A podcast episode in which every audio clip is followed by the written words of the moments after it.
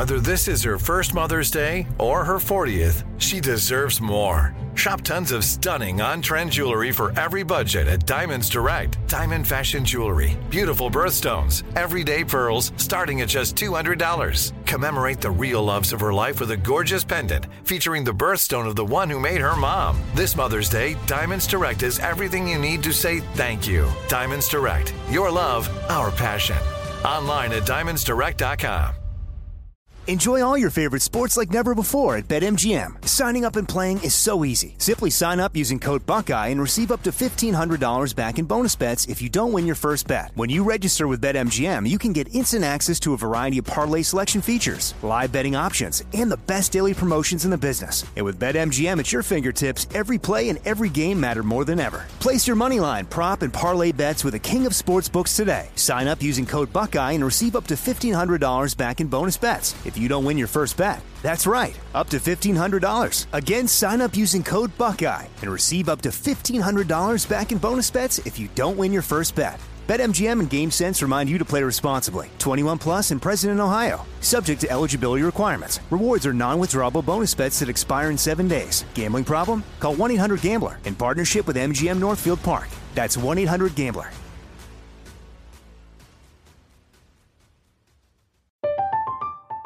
I'm Katya Adler, host of The Global Story. Over the last 25 years, I've covered conflicts in the Middle East, political and economic crises in Europe, drug cartels in Mexico.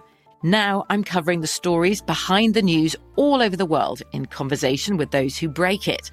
Join me Monday to Friday to find out what's happening, why, and what it all means. Follow The Global Story from the BBC wherever you listen to podcasts. You know you've got a comeback in you. When you take the next step, you're going to make it count for your career, for your family, for your life. You can earn a degree you're proud of with Purdue Global.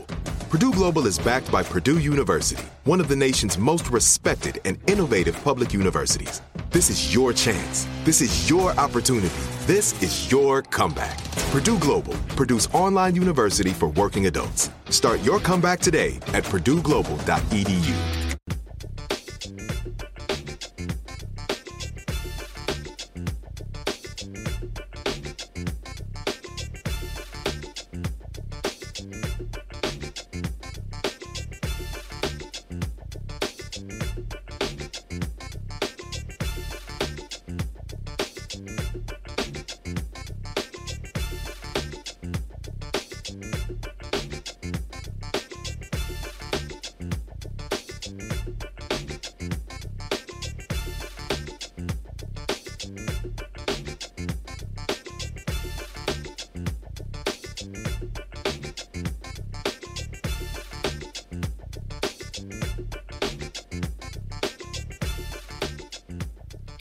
Is Tuesday, December 8th, 2020. Coming up on Roland Martin Unfiltered. Civil rights leaders reach out to Cobb County commissioners in Georgia to question the removal of polling places in advance of the January 5th runoff. We'll talk about that as well as talk with a spokesman from the Warnock campaign. Also, uh, folks, today the, the Supreme Court has denied the latest legal challenge by Donald Trump to throw out the results in Pennsylvania.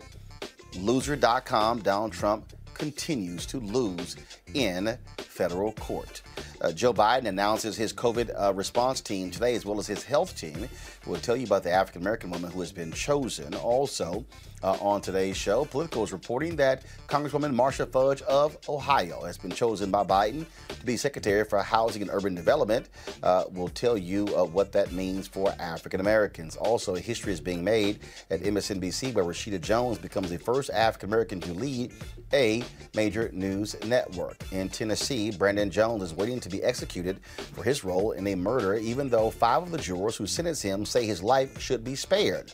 We'll have those details and talk about evil. Donald Trump uh, is looking to execute five folks before he leaves the White House. Why are they in a rush to kill people? Also, COVID vaccines have begun in the UK. Two black doctors, who we often feature here in Roland Martin Unfiltered, announced they are going to actually take the vaccine and will provide updates to all of us about how that goes. Also, Amazon pulls a doll off their website that describes uh, a black doll's hair as colored, dirty braids. Mm. And uh, celebrity Shell Huda is joins us uh, for our Black Business segment to introduce her new spice line. It is time to bring the funk. I'm Roland Martin Unfiltered. Let's go. Whatever it is, he's got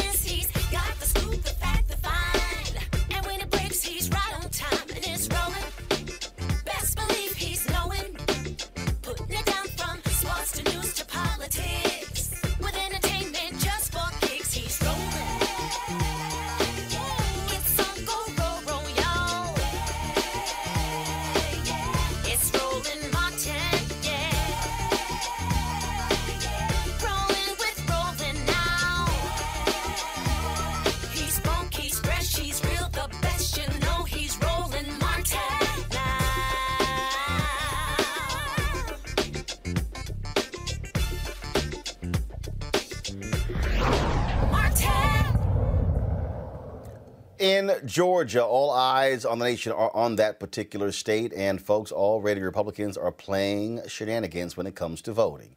Cobb County has announced that they will eliminate over half of the county's early voting locations.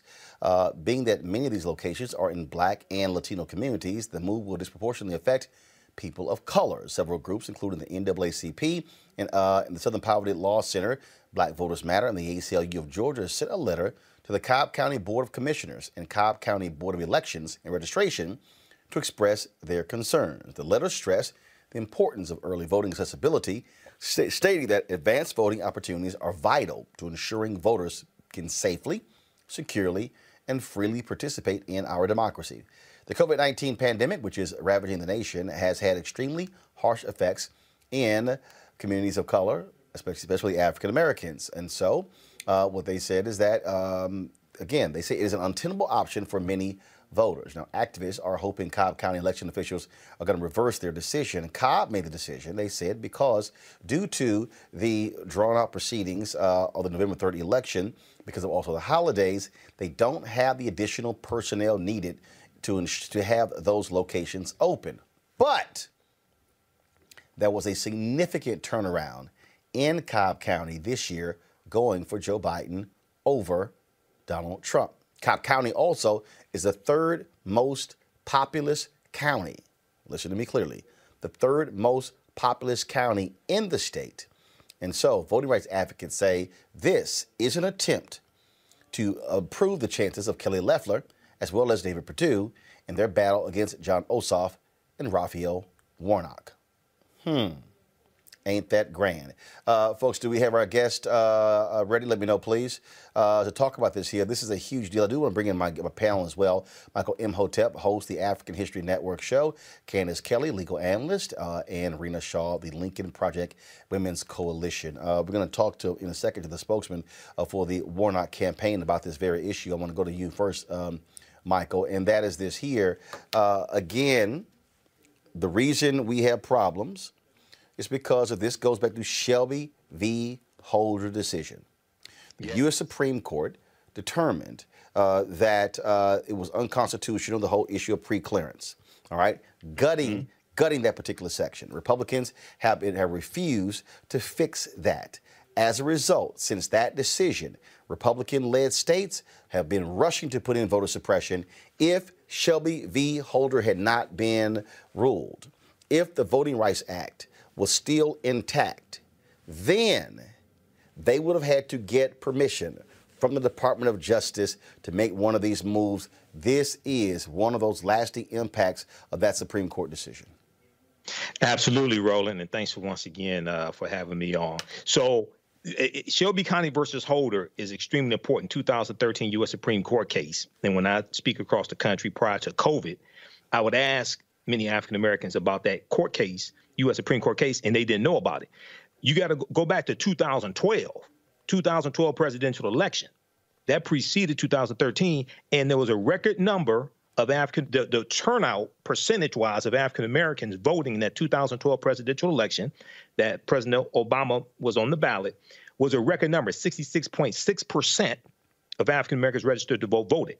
And based upon my research, that was the first time the percentage of African Americans voting was higher than the percentage of white people voting. Shelby County versus Holder was a backlash to that. And what happens is, Roland, is that because many of our people don't understand history, we don't understand these cycles of backlash that take place. Okay, whether we talk about the end of Reconstruction, whether we talk about the end of the second Reconstruction, and Richard Nixon being elected in 1968, running on the platform of law and order, which was a backlash to the Black Power movement, the Civil Rights movement, all of that. So, right after Shelby County versus Holder, you had all these new states that started coming out with new voter ID laws. And then this impacted the 2016 presidential campaign, where there were 868 fewer polling places. We, are not a lot of people. You connect the dots, but a lot of our people don't know that these dots exist to connect them because of Shelby County versus Holder, U.S. Supreme Court case 2013, and you had these these Republican-led states that started shutting down these polling places because they didn't have to get clearance from a federal judge.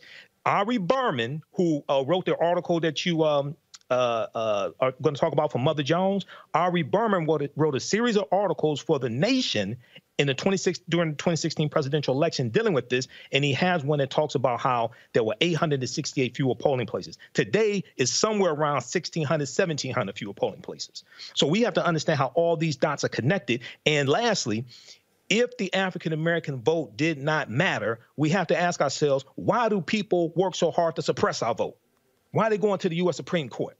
Why are they shutting down all these polling places? Many of them in African American and Hispanic, largely populated communities. So we have to understand this history and understand anytime you have periods of time of uh, perceived advances by African Americans, there's always a white backlash. Yeah. We got to understand that history to be able to defend and block against that backlash. Candace, again, Cobb County says we simply don't have the staff.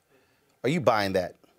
I am not buying that. And neither is LaTosha Brown of Black Voters Matter. And I want to quote her by saying there's one thing that you can counter Republicans for, and that is being racist and voter suppression. And they have stepped up and they have risen to the occasion. And so in this situation, we see that the, that the, that the machine continues to work to make sure that the numbers of black folks cannot get to the polls. I mean, if we look at the overarching, just everything that's going on from what Donald Trump is doing on down, this is really kind of like a, an overthrowing of the government. If we look at what that means we're looking at people who don't want certain people to be in place. And that's exactly what Donald Trump is doing. And all the way down, all the Republicans in Georgia are working under the same uh, kind of premise that Donald Trump is working on. And that's what we are seeing here. But as LaTosha Brown said, and as everybody has said who's been working on the ground in order to make sure that these places aren't closed, they are not having it. They are going to work. They are in the trenches. They are working right now. This is something that wasn't a surprise. So they already have their plan B in action. Uh, Rina, the uh, was interesting is that DeKalb County, they're actually expanding polling locations uh, for the runoff election. Uh, Cobb County also Republicans that that is considered a Republican county. They had a four to one majority. Uh, that lead has shrunk. I think it's now down to three to two. Uh, and so. Uh, there's no doubt uh, in my mind you're seeing the impact, and for them to shut down one of the early voting locations in a black neighborhood, we know what that's all about. Look, I think we should talk about the facts here because we can uh, wax on all day about what this really means for communities of color and particularly Black Georgians and how this is really disenfranchisement at its sickest, most really, really bottom of the barrel type of actions from elected officials there. Um, but we, again, talking about the facts, turnout is everything. That's what this is all about, this runoff election. And we look at history and we see that Black voters in Georgia haven't turned out in high rates. But this is the year that could be different because of the work of people like Stacey Abrams. She did the work in groups like Fair Fight, Black Voters Matter, New Georgia Project. Lots of African Americans were fired up after Stacey Abrams lost, and they've done the work. It shows in the. It, I mean, it showed in the general election. So this is going to make a dent again. This work is is going to be impactful. Um, it's going to be tough. This is an uphill battle, no doubt. But in the last four years, there's been a huge increase in Georgia registered voters in general. So when we look at the GOP, I see one thing happening here, and I think the GOP, uh, frankly, at the Georgia level right now, is very much sabotaging itself as well. Trump is doing the Georgia GOP no favors. Um, However, you look at Perdue and Loeffler, and they're calling on the Georgia Secretary of State, Raffensperger, who wrote the op ed saying that he went out and, and he supported Trump. He and his family, they voted for Trump. And, and do, after doing what he did, he suffered the repercussions that Republicans like me suffered long ago. When you fall out of line, it seems like the mob is coming for you. He's had death threats and, and the most vile things said about his wife.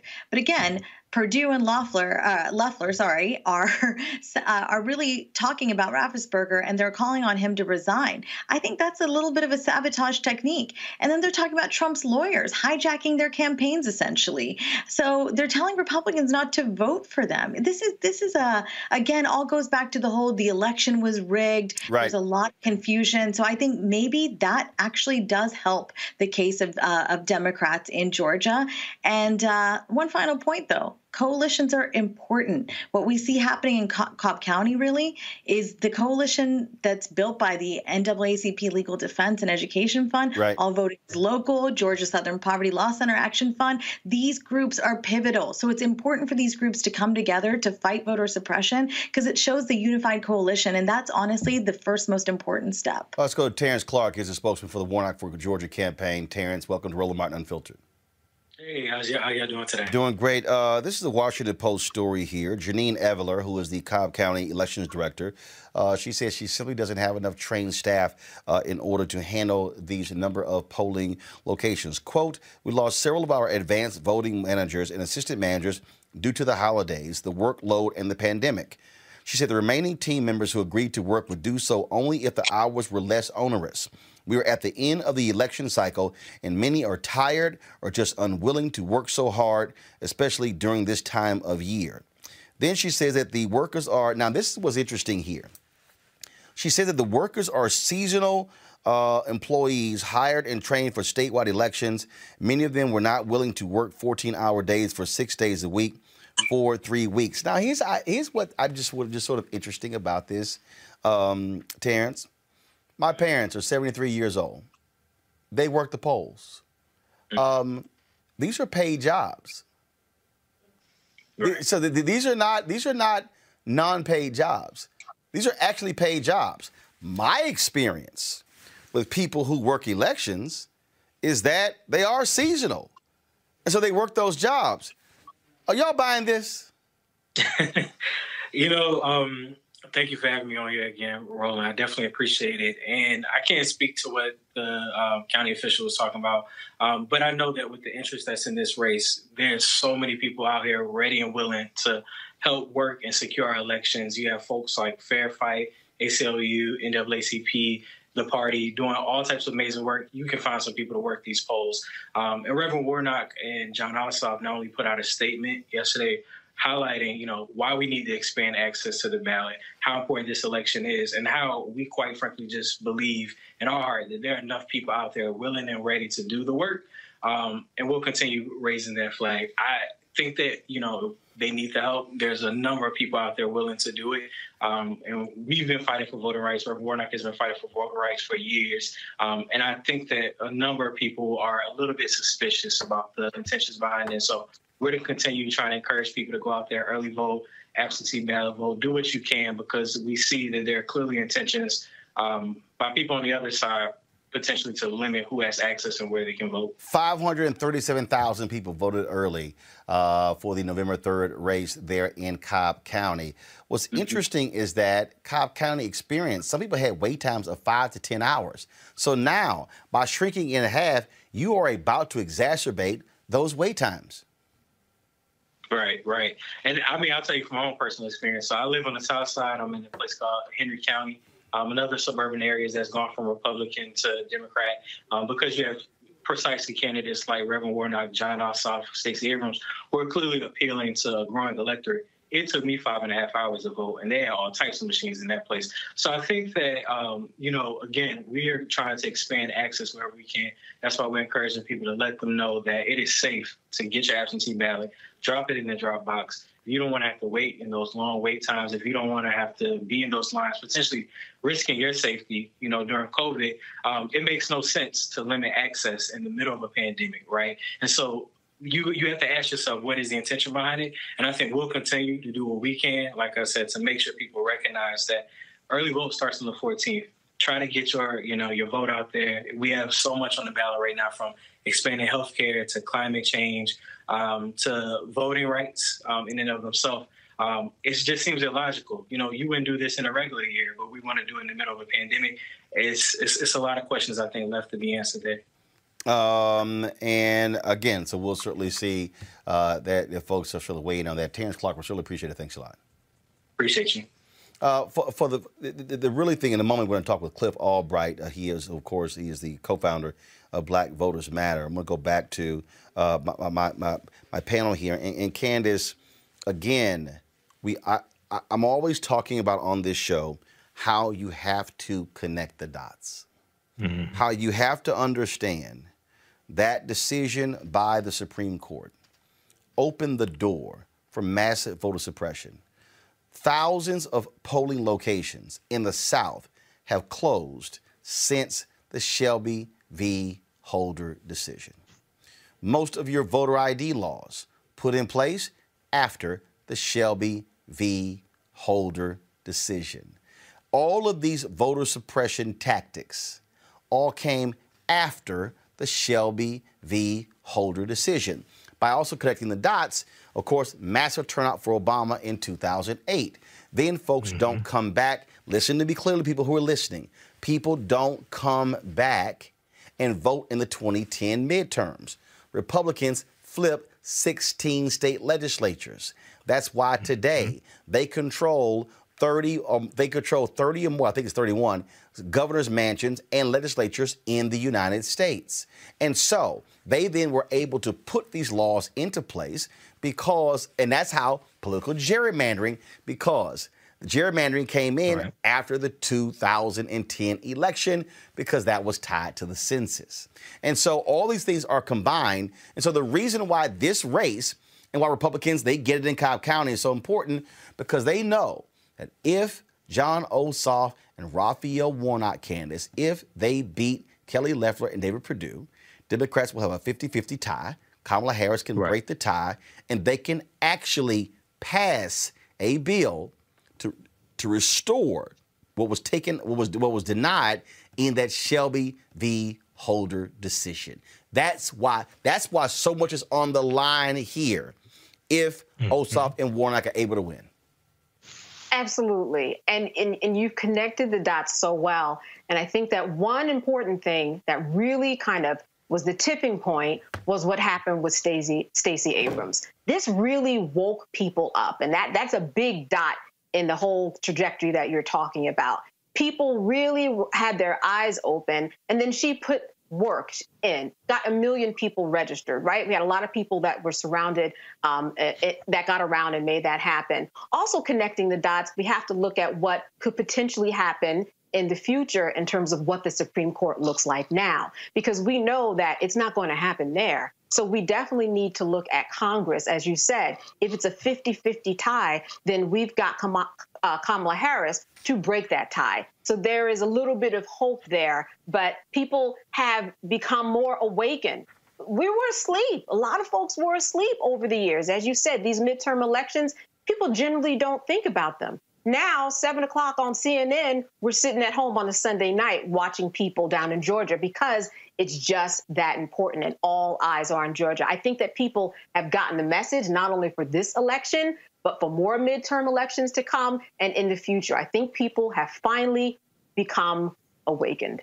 Uh, and uh, the, the, reason I keep going, I keep using that phrase, uh, Michael, connecting the dots, is mm-hmm. because mm-hmm. our people need to understand. Look, you say, look at what happened in North Carolina. when Democrats were able to gain control of the North Carolina Supreme Court.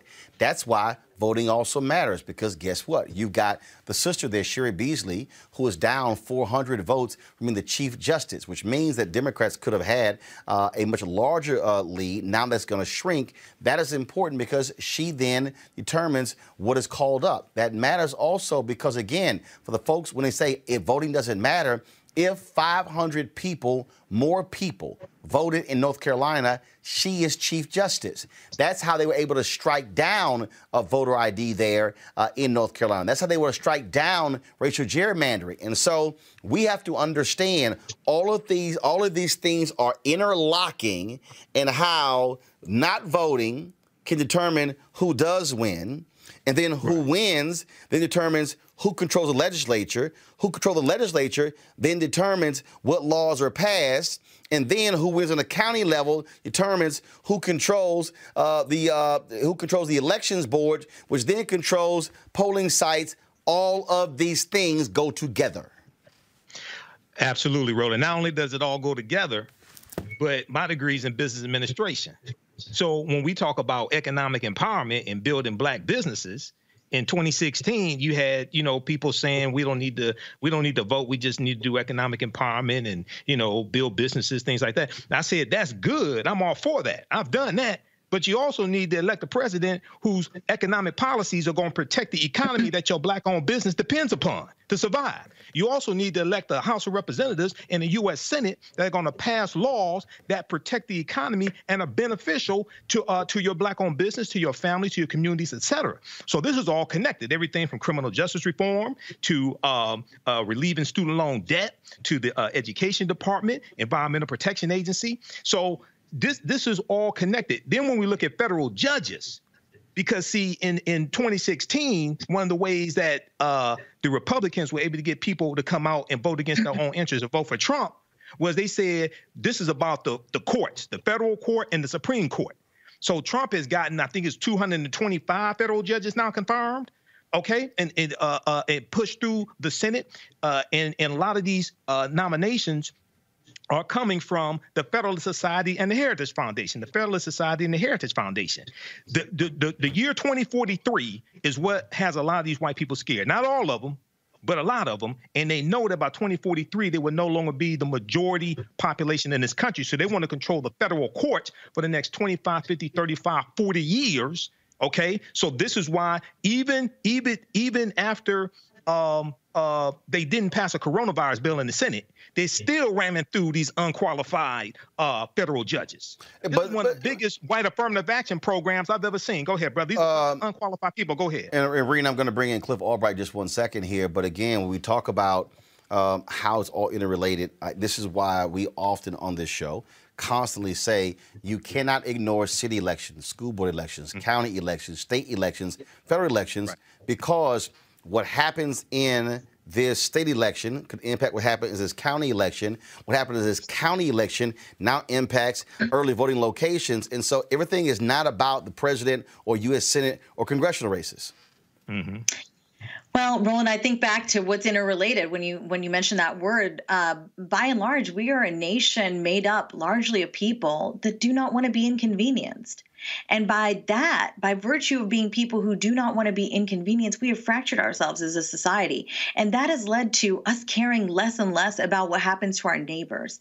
So the neighbors that don't look like us, don't think like us, ideologically, ethnically, racially, we are so divided because we have figured out that to be less inconvenienced, we can just shut off caring we don't have to show up to certain things. We have to care about certain things. So our value system is where all this really uh, comes down to. What is in our value system? I think about myself, for example, often when I compare myself to, say, cousins uh, of, of, Indian ancestry and who are the daughter uh, or sons of immigrants, like my parents.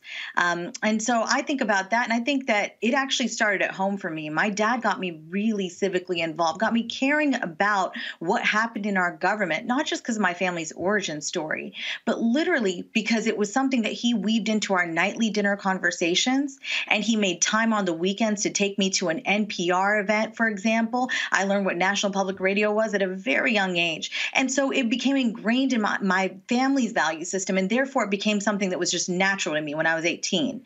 Uh, now, registering as a Republican was not something I don't think my father was very proud of, but he was glad that I cared so much. And I think that is the thing we do and we have to talk about as a nation moving forward, particularly this next year after this new administration comes into power. We really have got to figure out how do we get people to care? How do we get people to show up? And how do we make it a part of our family value system that voting, civic engagement, these things are paramount to having the society, however you see it, having the American society that we all want, that we all can thrive in. Until then, it's just going to be an every four years game. One thing though, I want to I want to share with our audience a stat that actually did help me um, feel more encouraged about the situation in Georgia. For example. Um, this one stat really stuck out to me, and it was the number of eligible but unregistered Georgians.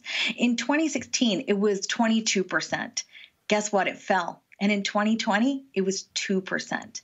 That's encouraging. That number is encouraging. That tells you people are showing up. They're figuring out something matters. I should show up. I should care. I should be a part of a change be, because this is something that has had to take a multi pronged right. effort from outside forces. Yep. But we can do it right by making it right in our families first. Cliff Albright is the co founder of Black Voters Matter. Cliff joins us right now.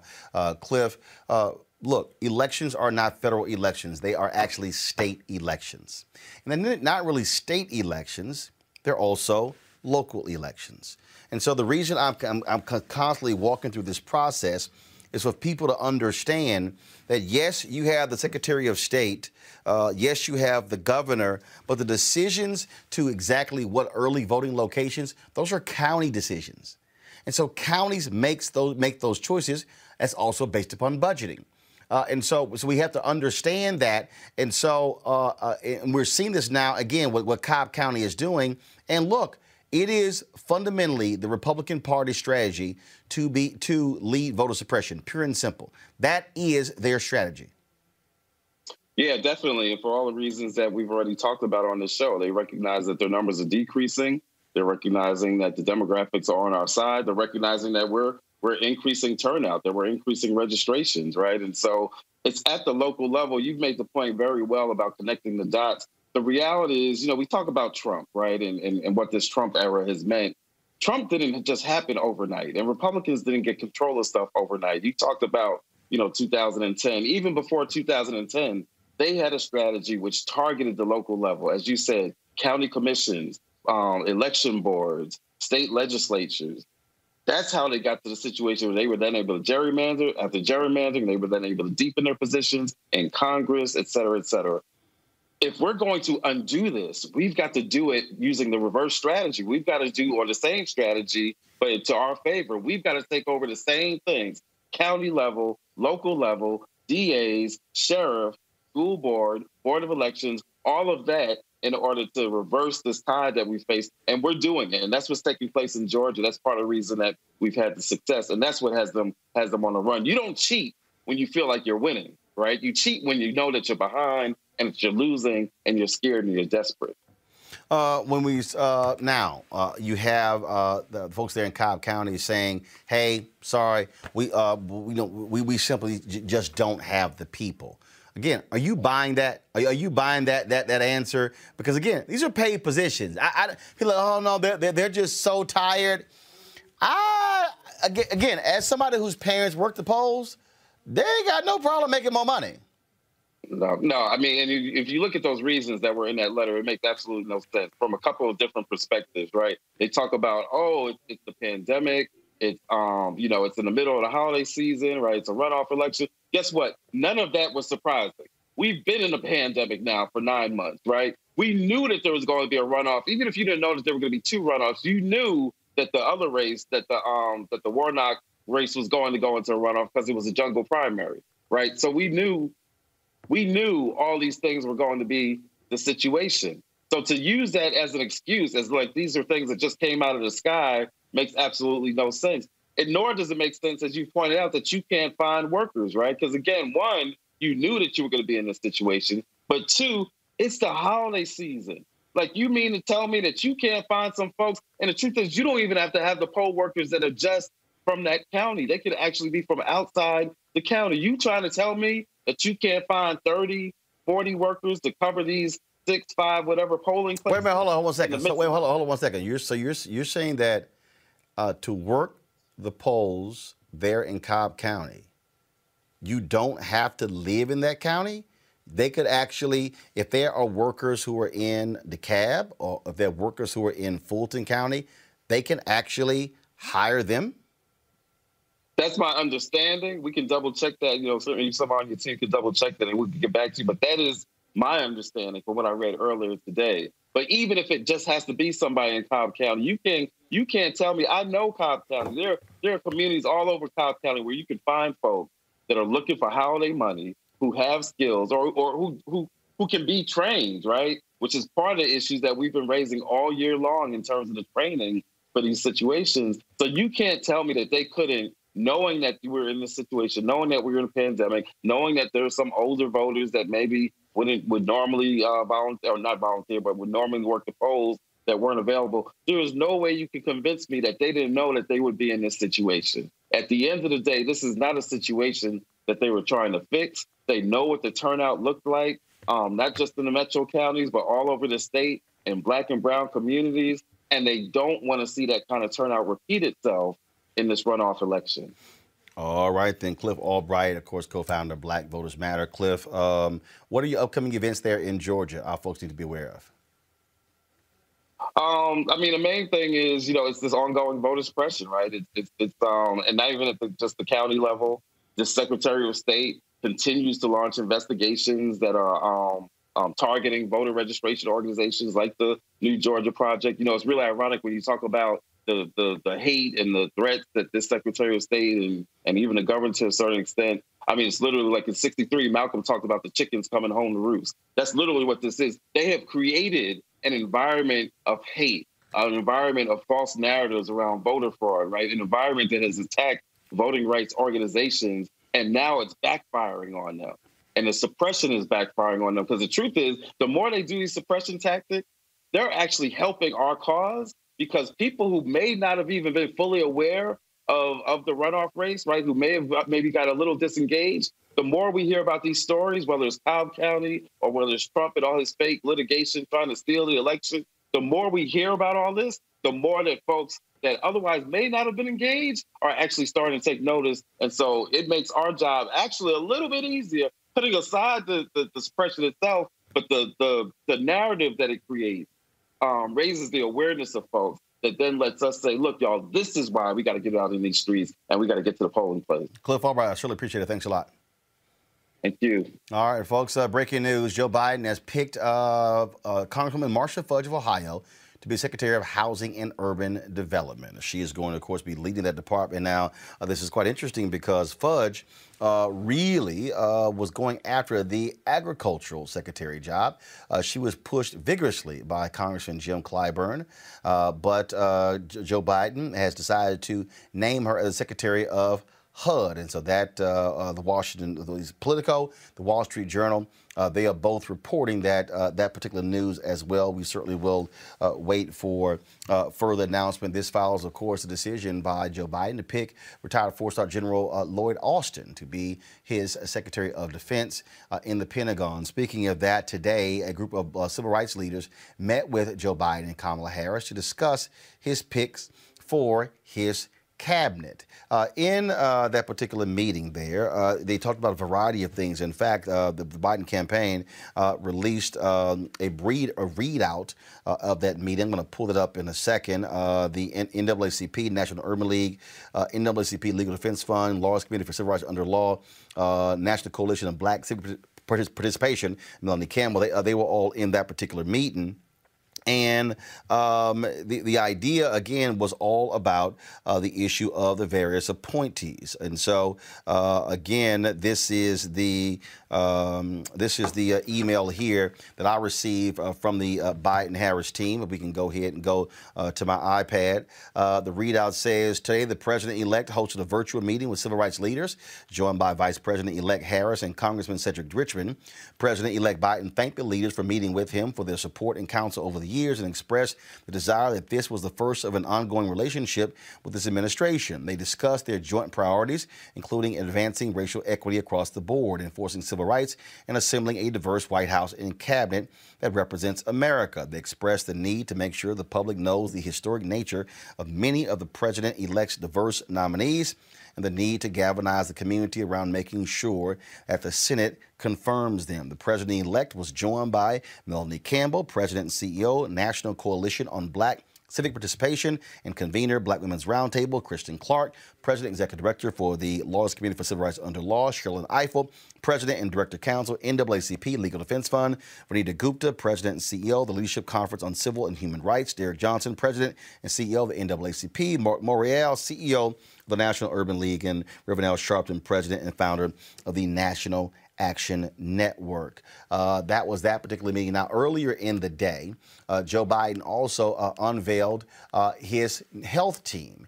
And um, one of the folks uh, who he named to the health team there, of course, he picked, uh, you see Dr. Vivek Murthy, who is returning as a Surgeon General. you also have the, of course, one of the leaders in California is going to become Secretary of HHS. and so that's the team right there. But you see his COVID task force chair, Dr. Marcella Nunez Smith, uh, who was picked. This is what she had to say today.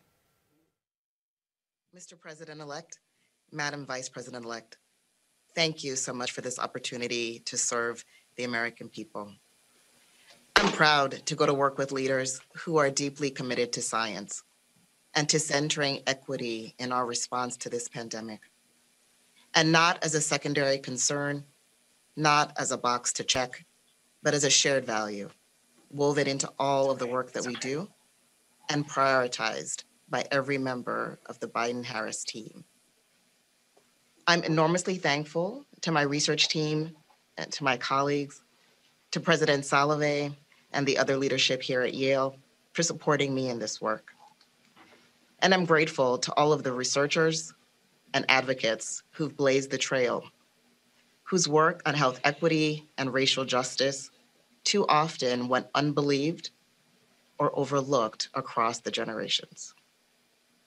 Most of all, I'm thankful to my family, to Jesse and our three children for their unwavering support and humor, and to my mother and her mother for modeling kindness, generosity, and courageous leadership through service.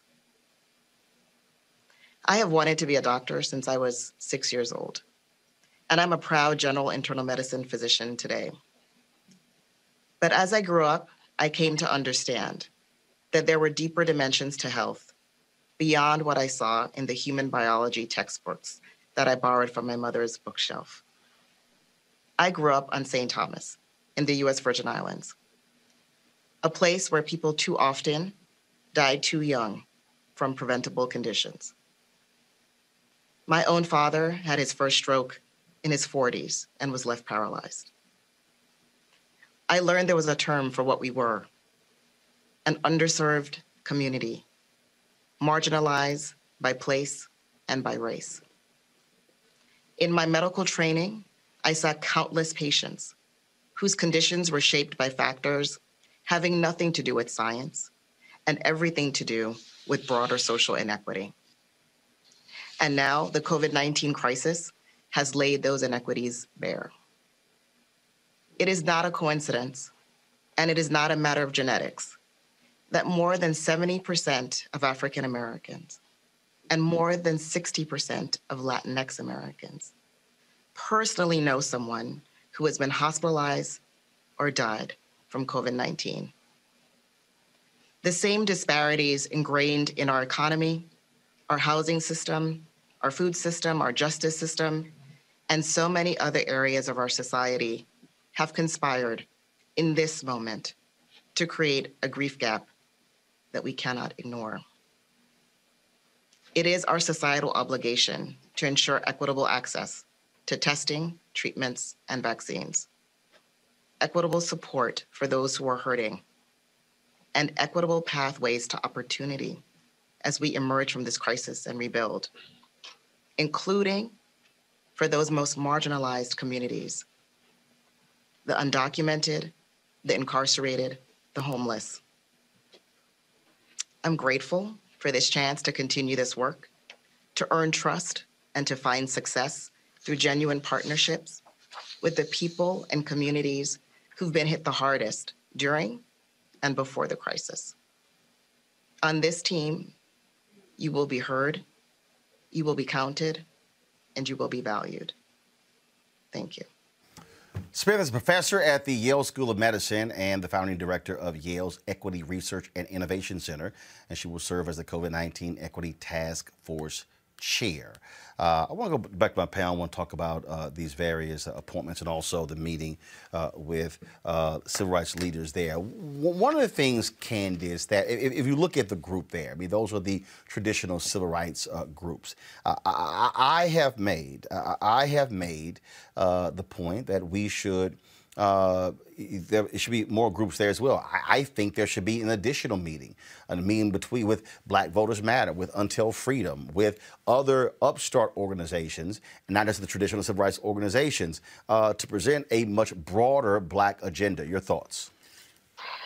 Absolutely. Um, you know, first of all, I want to say that I just loved everything that Marcella said. And I think that that opens some doors for people to really understand and see black women in a new light because many times they're just underexposed. But certainly we need more meetings so that people can understand what we are talking about, what is important in the black community. One way that you find that out is you bring them to the table. And you don't bring them to the table just once for some type of a media event. You make them part of things that are going on. They have to be integral so that as things change, as things grow, as subjects come about, there can be people there who can guide them on what's really going on um, at, you know, at the at the bottom and you know what what they need to know. They certainly know what people are thinking about at the top, but it's the people at the bottom and the middle before you get to the top that really uh, want their voices to be heard. So it's not just enough to, to, to stop at this one meeting or to have two or three meetings. And as we know, Biden, when he when he made his acceptance speech or when he declared and, and said, okay, yes, I'm, I'm when it became about that he was declared president, he said, hey, African Americans have always shown up. And that is the truth. And now he has to show up make some types of, of, of rules and make some type of agenda to make sure that we're at the table because we showed up for him and now people are waiting for him to show up for us. Uh, also, just uh, before I we continue the conversation, uh, bit of uh, breaking news is here. The U.S. House just passed uh, the defense authorization bill. Donald Trump has threatened to veto that particular bill because mm-hmm. Uh, it renames Confederate bases, uh, as well as he wants uh, to go after tech companies. It passed with a wide wide margin, meaning that that if he does indeed veto it, they could actually override his vote uh, we'll, of course, we'll see uh, what happens with the Senate, and then if he does indeed go through with this threat to veto that bill. So just letting you know that, Michael. I'll go to you again. Uh, this, uh, you know, look, I, I, get the civil rights groups wanting to meet with him about appointments. That is critical. Uh, there are other right. positions, uh, uh, um, you know, there, there, are other positions that, General. That, that, that, come up uh, that as he begins to, to, to feel it out. Uh, you know, uh, I've seen that the two people leading contenders for Attorney General are federal judge Merrick Garland, uh, and then mm-hmm. uh, Alabama former Alabama Senator Doug Jones. Doug Jones. I, I argue, frankly, uh, that if it's down if it's down to Merrick Garland and Doug Jones, he should pick Doug Jones. Why? Mm-hmm. Don't take Merrick Garland off the federal bench, the D.C. Circuit, knowing full well when you don't know if you're going to have a 50-50 tie in the United States Senate. Don't let Mitch McConnell control the process as to who actually gets picked uh, to fill that particular seat. That's just my view there. Uh, your thought. Go ahead. Well, no, I agree with that. And when I heard um, uh, Doug Jones was in the running, I, I remembered when uh, you had him on the show a few weeks ago, and, and we talked to him, and uh, it was right before the uh, election, and he ended up losing the election, but he could end up becoming uh, attorney general. So the, the the meeting that the civil rights leaders um, had today. I think was crucial, and and I think some I think some of our people don't understand the long game that they're playing. They're what they're saying is we're not going to wait until all the decisions have been made and then complain about the decisions. We're going to use the leverage we have now while while they're uh, making while while the planning process is taking place to push our agenda okay which is which is absolutely correct uh, the other thing is i, I think it would uh, be good also for the newer organizations and things like that um, uh, to have a meeting also. Um, so I, I, I think the way that people are approaching this and the way a lot of the civil rights organizations are approaching this, I think is different. And you may correct me if I'm wrong on this, Roland. I think is different than how they did with President Obama, but I think they learned a lot uh, from from from you know President Obama because I remember you and I talked about this before. It wasn't until August 2013 that they presented President Obama with an agenda, a black agenda, quote unquote black agenda. It's about a 33 page black agenda. I have a copy of it. Okay, that was in the second term. Okay, eh, but but but you talk about how the uh, LGBT community presented him with a with about a 54 page agenda within the first 60 days of yep. his first term. Yep. You, you know, so so I think I think many of us are learning from you know past mistakes and things like that whether it's intentional or just something new you know uh, he was the first uh, black president but he was the 44th president in general uh, so, uh, so, so I think this is uh, uh, I think this is good so far but I think it's important to keep pushing. I want to see who's going to end up Attorney General, but also who's going to end up as um, Secretary of Agriculture.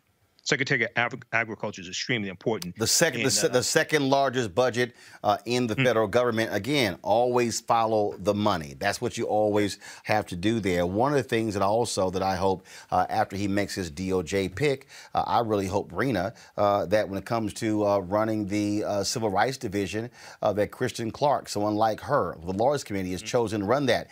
no woman has ever been confirmed for the position. Vanita Gupta was the acting uh, was the acting um, uh, leader of that division, but was never confirmed. That's a confirmed position. So no woman in history has ever been confirmed by the Senate to lead the Civil Rights Division. To me, uh, that would be a great pick to have someone like Kristen Clarke restoring the integrity of that division, which has been completely decimated uh, under Donald Trump. Yes, it has. And I think that is the hardest part to have watched to see Vanita Gupta do such an outstanding job there. I think people across the political spectrum could agree. We need to be having these conversations about what civil rights is in the year 2020, 2021. I mean, with the Kamala Harris coming in to the VP position, this presents a really robust opportunity for the administration to not just say, hey, we're going to do things differently than the previous administration. These are the wrongs we're going to fix. This presents an opportunity to bring so many new people, so many new groups to the table. And that was to your point earlier, Roland. It has to be done. That is the way I think this administration can win, um, win a lot of uh, truly folks that feel confused right now about what's going on in the country. The fact fact that the phrase the election was rigged is still a phrase that still is out there every day in mainstream media. Now, obviously, it is one that's propped up by, by some far right voices. But uh, I think the unification that the Biden Harris campaign talked about can really happen uh, in the place of, of truly criminal justice as well and Kristen, uh, having been on this show numerous times, talking about a variety of issues in which she and her colleagues have done the work to stand up for Black communities that have truly borne the brunt of, of our federal government's inadequacy, its incompetence in in creating a judiciary that serves all Americans. It's much like medicine, and I, on this show I've talked about often how I'm, I'm, married to a physician, I'm the daughter of a physician, I'm the sister of a physician. So I, have learned certain things, and one thing that stuck out to me at a very young age as a, as a brown girl growing up in Appalachia is when my mother, a lawyer, who actually explained to me uh, why I was taking a different dose of Tylenol because my body metabolizes it differently than a white person's body. When When you look at clinical trials, who are largely the participants?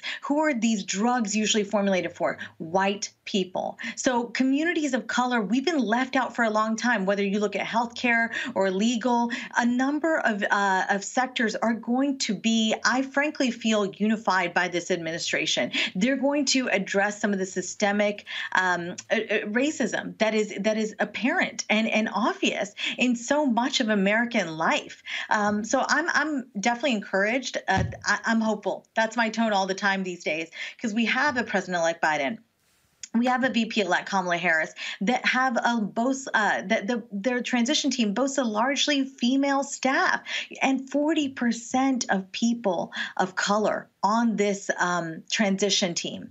That is really huge. We should feel good about it because, as, as you've always said, Roland, I really love this about you because we need to continue to awaken our fellow Americans to the very facts. Uh, and the fact is, uh, if we don't have more people of color in in mid level roles, in in sort of senior roles, how do we ever get them to the top? There is no pipeline. So it's yep. good to name people to the top. We need to do that, but we need to create the pipeline for people of color as well. And I think this administration is well suited to to do so. They're already laying the foundation for such. Uh, folks, uh, of course, other news. The Supreme Court weighs in on the campaign. We might as well play this. We only have 40 some odd days left to play this, so go right ahead.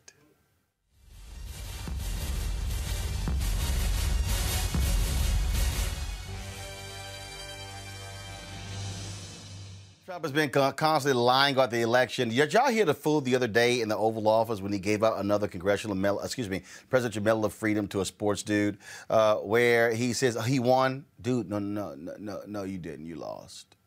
Uh, you lost. you, you, lost. Uh, and he's he's lost so much in the course, Candace. It's embarrassing. He was begging, "Oh my God, Supreme Court, please, please intervene, please."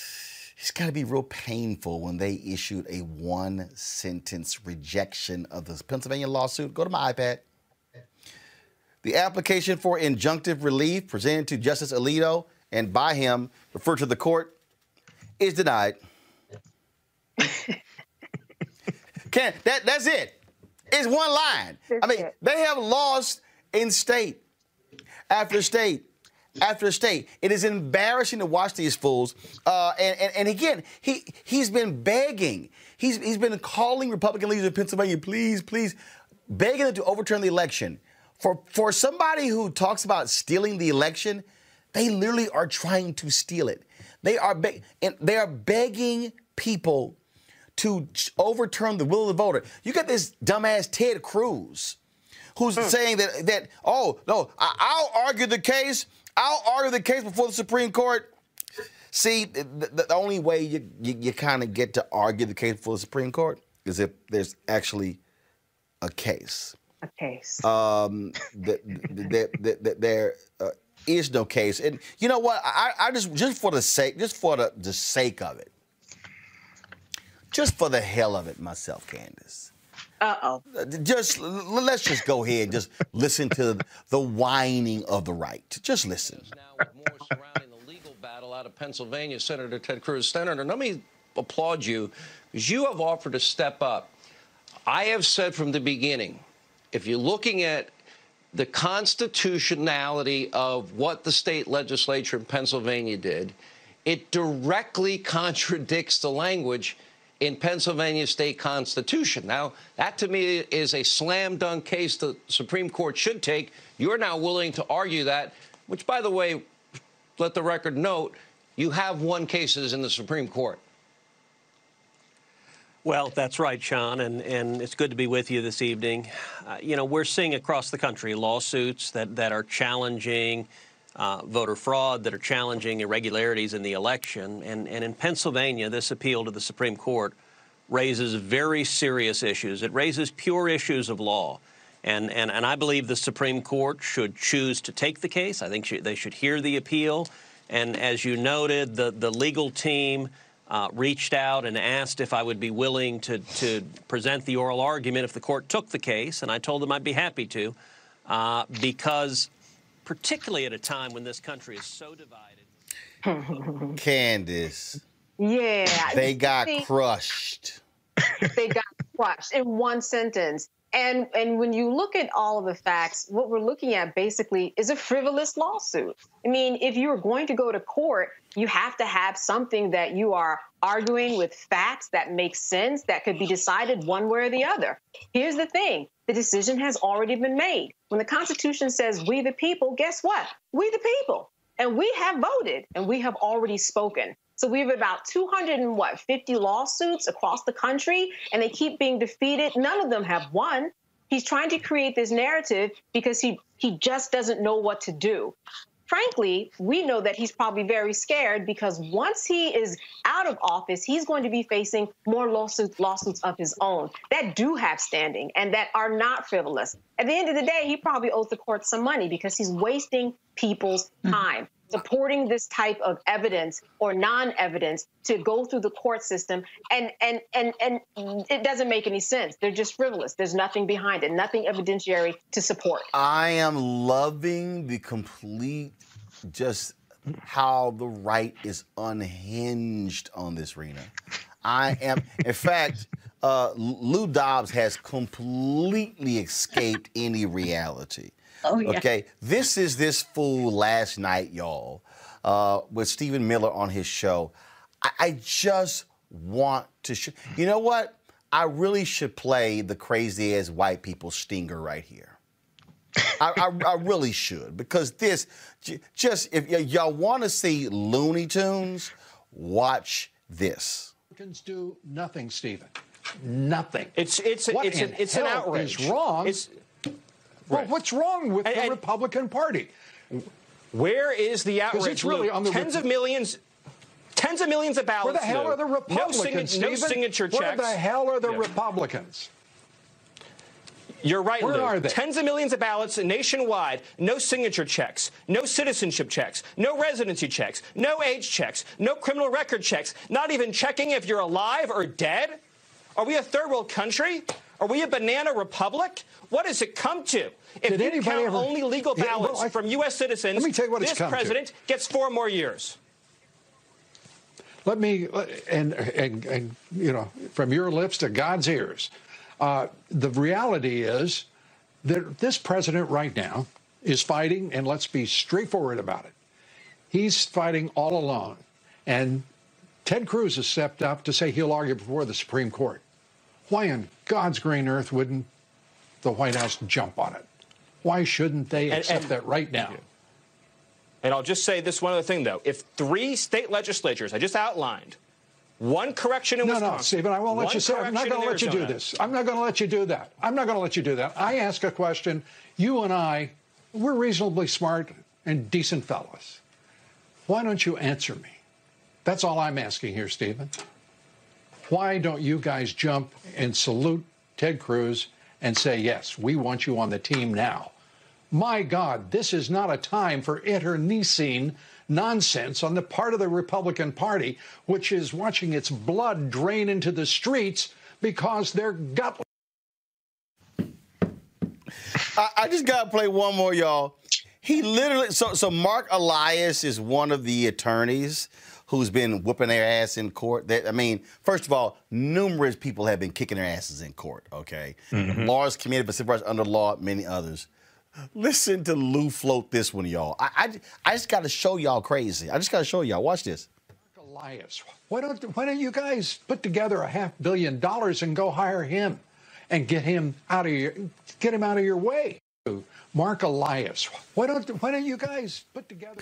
Wait a minute, they Read it. He literally said, why don't y'all go raise a half a billion dollars to go pay off Mark Elias to stop kicking your ass in court? That's basically what he said.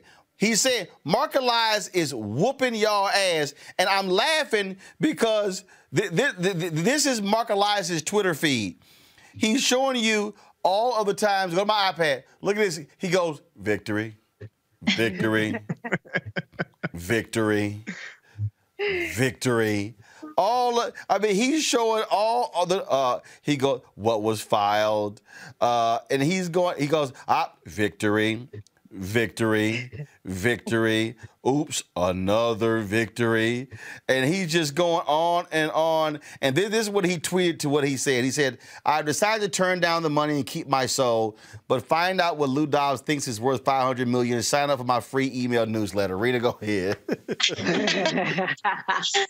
oh man. I mean, I think that's a lesson in in grade A classy trolling. I mean, Mark Elias really taught us how to do it right. This is this is uh Man, Roland, how much time we got tonight? Because there's a lot to peel off here for someone like me who made her entire career on the right and now has to deal with seeing these same people be triggered, lose their darn minds about what's happening to their frivolous lawsuits.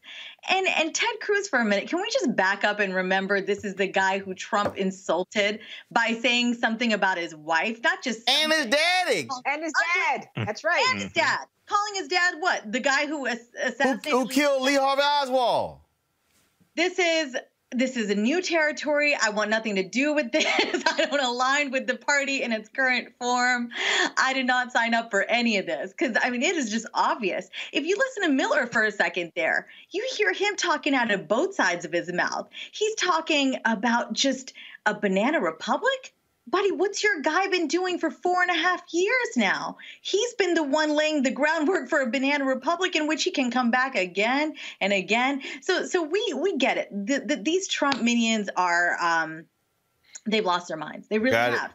They are unable to. Uh, I mean, they're divorced from reality. They're unable to accept facts, and this is let me just shed some insight here to the audience. I mean, any anybody with a brain can really see this for what this is. But I, would like to just put emphasis on the point that as somebody coming up in the Republican Party um, over these past 15 years in particular, what I saw was the Democrats are the devil narrative that really has won out now this is what's happening here is that Republicans have such a problem with Democrats. They've painted Democrats out to be anti-American. Got it that Democrats will kill your children. Democrats essentially are talking about depopulation stuff. I mean, this is the stuff that is winning with the base and making the party more and more right wing loony. Rina, hold tight one second. I got to bring in um, uh, Mel- Melanie Campbell right now. She, of course, Black Women's Roundtable. She was one of the participants in that uh, call today with uh, Joe Biden, Kamala Harris. Melanie, uh, how did that meeting go? Uh, and um, what came out of the meeting? We earlier read the readout from the White House. Um, uh, thank you, Roland. I apologize. I can't stay on as long. It's all good. Go ahead. Can, can, you hear me? Okay? Yeah, we got you. We got you. Go ahead. Okay. Okay. Sorry, I'm, I'm having some audio te- technical things on my no, end. So. We got we got you. Go ahead. Okay. Uh, well, I thought it, thought it was very good. A uh, very good uh, meeting. Uh, we it was close of course, uh, uh, President-elect Biden and President Vice President-elect Harris. Um, and so I think one of the key things was that there was definitely a strong uh, commitment, consistent commitment on dealing with issues of racial justice. Uh, when it comes to what I focused in on was you know, the conversation around Black women, the role of Black women. Uh, you know, definitely thank them for uh, selecting Harris and also Harris All right, having some issues uh, with Melanie's Skype right there. Uh, let's see if we can get uh, Melanie back. Uh, uh, back uh, back with that. So I know she has another interview to do. So let, let, me know if we have if we have Melanie back there real quick, Michael. I, I, I want to go to you when you see mm-hmm. these Republicans losing in, in, in, in the courts, but you also have the Republican Party who's absolutely nuts because today uh, a very basic function where Congress votes on a resolution telling American people they're planning for an inauguration. The Republicans wouldn't even vote for that. Right. So, well, so the message to Joe Biden mm-hmm. should be, dude, stop saying they're going to work with you. Okay, mm-hmm. they th- this is this. Joe Biden had better understand something right now. They are not going to work with him. They are go- they the Republican Party today. They are the party of Trump. Trump is going to announce on inauguration day that he's running in 2024. He wants to freeze everybody out. He is going to, the only way you are going to get rid of Trump, you have to have perform an exorcist in the Republican Party. And what he is doing, all these lawsuits and the money he is raising, he has these idiots, idiots like Sean Hannity, idiots like Lou Dobbs, idiots like Mark Levin, all of these idiots out here in conservative radio, on television, the idiots at OWN, O-A-N, the idiots over at Newsmax as well. These people, oh my God, it was all stolen, and they are so dumb. They've given this man $200 million to fight legal challenges. When you getting your ass whooped, when you're one for 51, you got to be stupid to keep giving somebody that money. But they're not going to work with Joe Biden. The fact that they are unwilling to say, Donald Trump, shut the hell up. Because here's why. Because mm-hmm. what Trump is doing, those voters, they ain't voting Democrat ever. When they say this is Trump's base, no, it's the Republican Party's base. And that's what they're doing. The Republican Party of old ain't coming back. Rina ain't coming back. No, it is, so bottom line is here. So matter of fact, y'all might want to stop calling yourselves Republicans because it ain't coming back. Michael, what they yeah. what they are showing when you can't even vote on an, a simple resolution, that's all you need to know. Well, th- th- these are a bunch of cowards. But see, on, on my show, Roland, I talk about uh, how these Trump supporters who keep donating money to uh, so they can file these frivolous lawsuits. These are people who have not realized that wrestling is not real. This is who this is who they are appealing to. And when you look at wrestling, everybody's in on it except the audience. See, the, the, the, the, announcers, the managers, the people in the ring, everybody knows it's fake except the audience. Now, one person who donated $2.5 million to these frivolous lawsuits has realized that wrestling is not real. His name is Frederick Eshelman. He donated 2.5, TheGuardian.com and Business Insider I got an article on this. We talked about this on my show. Trump supporter who gave $2.5 million to fight election fraud wants money back. He's suing them to get his money back because he because he realized wrestling is not real. So they have to keep going with the bit. They got to keep going with the bit line. That's what Stephen Miller was doing. He know he knows it's time to call uh, uh, the Jim James Paul and Tyrone Moving Company. He knows he got to leave January 20th, 2021, but he has to go with the bit. So personally, I got no sympathy for them. They, they're suppressing their own votes in Georgia. They can't figure out whether they're to turn out or not turn out or whatever. Who they can't figure out which line person, which line Republican to listen to. So personally, you know, the, the, this is the chickens coming home to roost. Okay, what we got to focus on January 5th, 2021, we got to focus on, on voting for uh, Raphael Warnock and, and, and uh, Ossoff so that Democrats, and I'm neither Democrat nor Republican, but I sure as hell ain't stupid, I see whose policies are most beneficial for us and who's blocking those. So Democrats control the uh, the Senate, and we can push these bills through and, and push these Republicans out. Uh, it's just it, it's again, again. I, I need I need everybody who is watching right now, all of you who are watching on YouTube and Facebook and Periscope. I need you to understand what we are about to go through. I have been warning you about this. 2009, I said, we're living in the age of white minority resistance. Right. With the election of Obama. The election of Obama led to the election of Trump. White minority resistance. It is happening. Y'all, these people are unhinged. These are the same people who surrounded the home of the Secretary of State of Michigan the other day, mm-hmm. saying the election was stolen and they were armed understand mm-hmm. what is going on here, and Donald Trump is going to continue to whip these people up and whip them up and whip them up. And unless a Republican with guts, unless a Republican with guts stand up and says, stop it, enough, like Senator Pat Toomey, who said, what you're saying about Pennsylvania is a lie. They're now attacking Brian Kemp. Mm-hmm. Trump called yep. Brian. Trump. They're now called. So Kayleigh McEnany was just. Oh my God, Brian Kemp. He's awful. He's just y'all. They are completely on. I'm so I'm just telling you right now. Just be prepared. I need to bring in Melanie Campbell uh, uh, uh, back. I think we got her signal straight, uh, and so we got Melanie back. Uh, Melanie, I was talking about just how unhinged these Republicans are, and they're going to continue to be that way. Again, just give us the readout uh, real quick of the meeting with the Biden Harris. Um, and I'm, I'm, not sure where it cut off, but the key was that we talked about uh, really being committed to dealing with the issues of racial injustice in this country, uh, things like voting rights and and uh, and the like. But I also focused in on Black women uh, uh, being on the statutory positions on the cabinet. he also said in that conversation that he was definitely looking to have at least a couple of Black women. I think since even while we were on the call with them, uh, I think Marcia Fudge uh, came out that she would be HUD secretary. It didn't come out in him saying that. Yeah, yes, it, it, has been announced. Yes, but it came out in the media. Uh, but but list, listing the, the, that we expect as for Black women who gave 90% of our vote to see uh, ourselves represented. Many of my other colleagues also talked about other.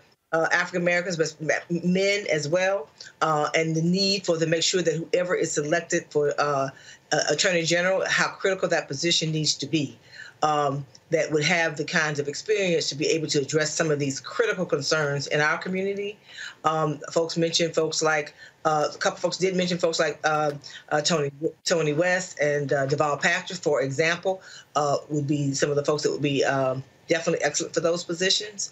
Um, um, we talked about. You mean you mean, uh, you mean for attorney? You mean for attorney general, Tony West General. or Deval Patrick? Um, yeah, attorney general. Sorry. Right, because attorney because because what I've been hearing is that uh, Doug Jones and Merrick Garland are at the top of that list. Uh, that didn't. That, well, I did not know that specifically, but what we talked about was the need for African Americans, and that we expect from African Americans to be uh, represented well in those statutory cabinet positions. That was our focus. All right, then. Well, uh, we certainly appreciate it, Melanie, for giving us uh, that update, and then we'll see what happens.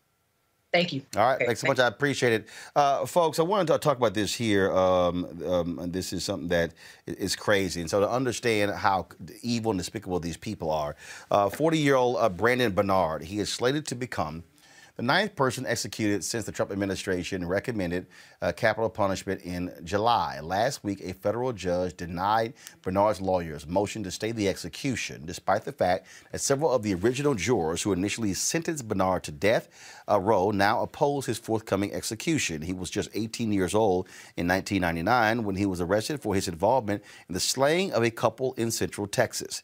The incident began as a foiled carjacking, but ended with the husband and wife being shot in the head. Bernard was an accomplice in the act and allegedly believed the couple was already dead when he was then told by the gunman to set the car on fire. The case has received widespread attention with the clemency petition that has reached Donald Trump. Now, Bernard is currently scheduled to be put to death by lethal injection in the U.S. penitentiary in Terre Haute, Indiana, on Thursday. Now, here's what's interesting. Uh, this actually marked the 13th execution. I'm sorry, y'all, not 9th, the 13th execution since July. Uh, there was a 17 year hiatus uh, when it came to the death penalty on the federal level. Uh, but this is a line, um, Rina, out of this AP story. It says this will cement Trump's legacy as the most prolific execution president in over 130 years. He'll leave office having executed about a quarter of all federal death row prisoners, despite waning support for capital punishment among both Democrats and Republicans. Rina, what's crazy here is what are you in a rush for? They are literally rushing to put five people to death between now and inauguration day. Mm-hmm. It's a sick uh, it's a sick move you know? It's one that i think really solidifies in the minds of a lot of us who are not mental health professionals or anything but this president is a sociopath. He is sick in the head and uh, this really i think counts to him It's doing something. So he can say he did something. Um, i want to tell the audience i've been affiliated uh, loosely and a supporter of conservatives concerned about the death penalty for a number of years now. I think that uh, the Republican Party, what I've seen as I've made my career in it, has railed against abortion, anti abortion. Everything is about, you know, life, life, life. Well, if you care about life so much, what's with executions? What's with playing God? essentially. And so I uh, I really believe that we've learned a lot about the death penalty in the last 40 years in particular. And for three decades, what we've seen is is our our elected officials tinkering with the death penalty in an effort to essentially make it more accurate and effective. But the system continues to fail. And that's the problem I have with the death penalty. Um, a number of Republicans in Congress do not have this issue. Like I said, again, these are the same people that speak at the March for Life rally every year. Uh, so, so if you're a conservative out there listening, I mean, this this is a great group. Go check it out. Conservatives concerned about the death penalty here in Virginia. I'm a uh, I'm a supporter of and affiliated with the Virginians uh, against the death penalty. There's a lot we can do uh, to talk about this. I mean, Trump is, yeah, there's a number of words we could use. I mean, he's talked about bringing back the firing squad, uh, poison. I don't think that's going to happen. Uh, I, I, but but this, the rate, the pace at which they want to kill people, the federal government to kill people, that should disturb every American. And uh, about Brandon's case, wow, rife with inaccuracies, and and and and I think what we know now, what courts use now, the forensic work that's been done by professionals to modernize that science that did not benefit him back then. Well, it's just it's just it's just evil. It's just evil. And in fact, yeah, in fact, evil. Candace, I want to read this here. Go back to my iPad, please. This is from the Associated Press story. Not since the waning days of Grover Cleveland's presidency in the late 1800s has the U.S. executed U.S. government executed federal inmates during a presidential transition. Cleveland was also the last presidency during which the number of civilians executed federally was in the double digits in a year, with 14 executed in 1896. But I want you to, I want you to look at this chart here. It says death penalty in the United States, and dated, it goes back to when the death penalty was restored, Candace. You see there, the orange represents the states. The blue represents the federal government. There was an execution there in 2001. That was an execution in 2003. Um, and then I believe that was uh, was, was that was that McVeigh? I can't remember when he got executed. But look look at look all those years of the states, and all of a sudden this huge block right there in 2020. That is Donald Trump. He wants, as a part of his leg- legacy, to be he killed more people than anybody else. Does. That's he absolutely he wants does. that as his legacy. He does. And and and we can also blame Attorney General Bill Barr because he supported this and said that yes, this can happen. It can it can happen quickly. There's a show that I watch called Botched. It's about plastic surgery, but it could be about the criminal justice system because there are so many botchings as a part of this case. I mean, there were parts of this case on appeal where there was not even an opening statement that the attorney gave. Um, and then, as we've talked about before, um, we had some junk forensics, junk science here. You had poor counsel. You also have someone who wasn't given the benefit of the doubt that their age actually played a part in this. This is a guy who just turned 18 at the time. I think he's 40 years old now. Everybody, think about your 18 year old self. This is why we have age limits. Let's say 30, you have to be 35 to be president of the United States. This is why we don't have juveniles that will uh, suffer and go through the death penalty process. This is someone who just turned 18. There are so many studies that are, uh, have showed how the development of an 18 year old male's brain kind of happens. And it doesn't happen as quickly as it does for, for somebody else, obviously, who might be older or a different sex. So this, this case has just been botched from the beginning, let alone the fact that you have former jurors who have spoken out and said, My goodness, I am so glad that these days have come where I can finally speak and, and say my truth that I don't believe that this man should have been put on death row. I think that one thing that is working in his favor, and we're talking about the clock ticking, and the clock ticking mean that when President elect Joe Biden comes into office, he doesn't believe in the death penalty. So there might be some time that could be bought. On his side, though, if he gets the celebrities, if he get, gets people working for him on the ground. I mean, listen, look at Kim Kardashian. Whether you like her or not, she was in the president's office and she did get somebody pardoned. And she has spoken out about this case too. So there is some uh, some groundswell of events that is going on right now, and it will be very interesting to see what happens in this case. But meanwhile, Here's Donald Trump saying it doesn't matter. It doesn't matter. Basically, just kill them all. Kill them all because that's going to be a feather in my cap. Yep, absolutely. Folks, got to go to a break. We come back. We'll talk about Amazon removing a racist doll from their listing. Uh, yeah, uh, it's kind of basic, really. Um, it's kind of basic. Also, Chef Huda uh, joins us for our Black Business segment talking about her new spice line. All right, y'all, more on Roland Martin Unfiltered after this break.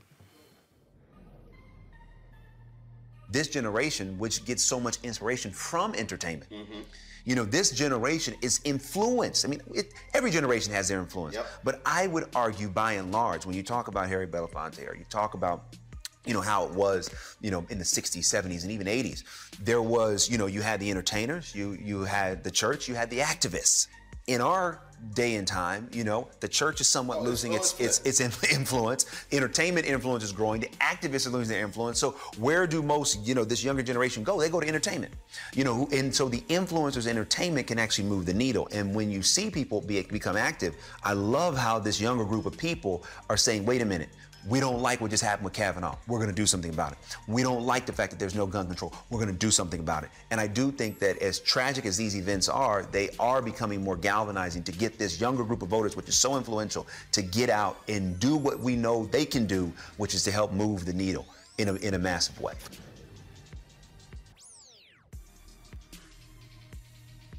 Neighbor as yourself.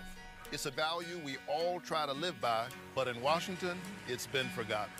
It's clear our politics are broken, overcome by a selfishness that rewards money and power, leaving far too many of us out of the conversation. I'm Raphael Warnock, and I see you. I see too many communities left behind, too many hardworking people ignored. I'm running for Senate to be your voice. That's why I approve this message. We're at Mom's Kitchen in Preston, Georgia. It's a family business. I enjoy making people happy, giving them a good meal. But since COVID, we had to close our main dining room. We lost all of that business. And we used to do a lot of caterings. We can't do any of that anymore.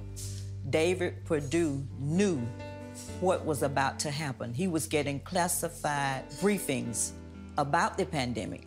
But instead of him being concerned about us, he off selling stock we had no idea we'd have to close our businesses off, we'd lose caterings, and so many people died.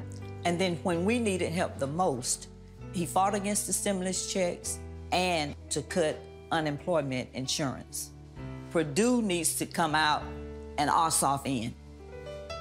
Early voting starts December 14th. You got to make a plan to vote. I'm Jon Ossoff, and I approve this message who stood behind this pulpit was opposed by the powerful and wealthy. He was called a communist, that he hated the police and his movement would destroy America. They attacked his personal life and distorted his policies. Sound familiar? It should. The hateful voices of old Georgia are back. They attacked Reverend King. Now they're attacking Reverend Warnock. It's disgusting. It's wrong. But with Mitch McConnell and Kelly Loeffler, it's no surprise. The Lincoln Project is responsible for the content of this advertising. Well, when you start thinking about the uh, history uh, in this country of voting rights, one of the things that people don't like to talk about uh, was when you had Susan B. Anthony, who was battling Frederick Douglass. When you talk about the women's suffrage movement, mm, there was some races in the women's suffrage movement. Yeah, that was real. And these races did not like the fact that black men got the right to vote through one of those Reconstruction amendments. I thought about that when I saw this story where this was in Politico, and go to my iPad, please. Uh, Biden's Pentagon pick frustrates women who sought a different history maker. The story talks about all these women who felt that Michelle Flournoy should have been named as the Secretary of Defense. She served in a key role uh, in the Pentagon under President Barack Obama. They keep saying this is the second time because they said she was passed over had Hillary won. Well, she wasn't passed over. Hillary Clinton didn't win. So she wasn't passed over.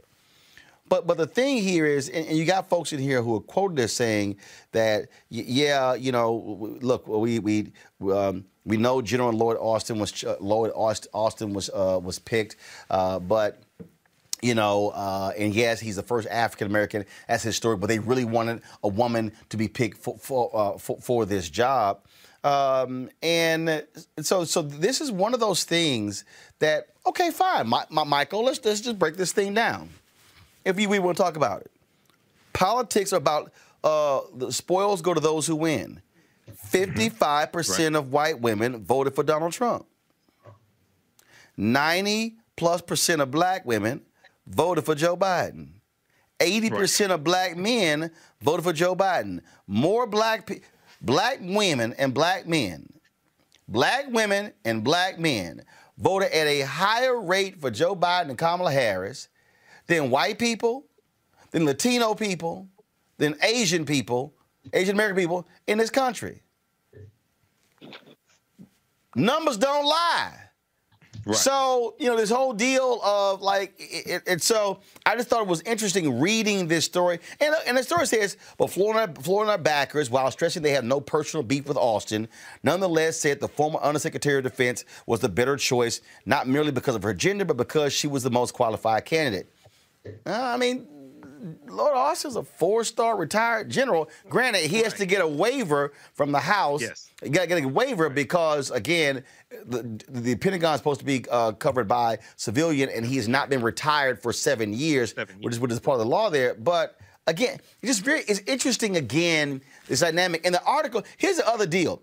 The article says Biden's pick frustrates women. Hmm. White women? Yeah, which women are you referring to? I'm just saying, white women, because I mean, I mean, I, I, I, go ahead. I'm, you know. Well, you know, so once again, when you deal with the, first of all, when you deal with the Democratic Party, you're dealing with a big tent, number one. But um, you're right. African Americans overwhelmingly supported Joe Biden. Uh, Lloyd Austin is is more than qualified. Uh, now that, that doesn't mean Flournoy is not qualified, but it's um, uh, you you have I think um, some how, how, should we say some a white uh, female grievance I think also that that you have uh, in this as well, and you're right it does remind you of uh, uh, Susan B. Anthony and Frederick Douglass because the white suffragists, the white uh, feminists who were fighting for the right to vote for women, they took offense to the fact that African American men in 1870, because of the 15th Amendment, got the right to vote before they did. And they were saying, wait a second, these are former slaves. Many of them are former slaves. How do they get the right to vote before we do? Okay. And this caused this caused some some tension because you know you're gonna have some of them that were abolitionists. But they're like, hold on, wait a second. We want you to be free, but how you gonna vote before we do? Okay, so yeah, this kind of this kind of reminds you of something like that, also. Uh, you know, w- w- with this conflict here, but you know, hey, it's it.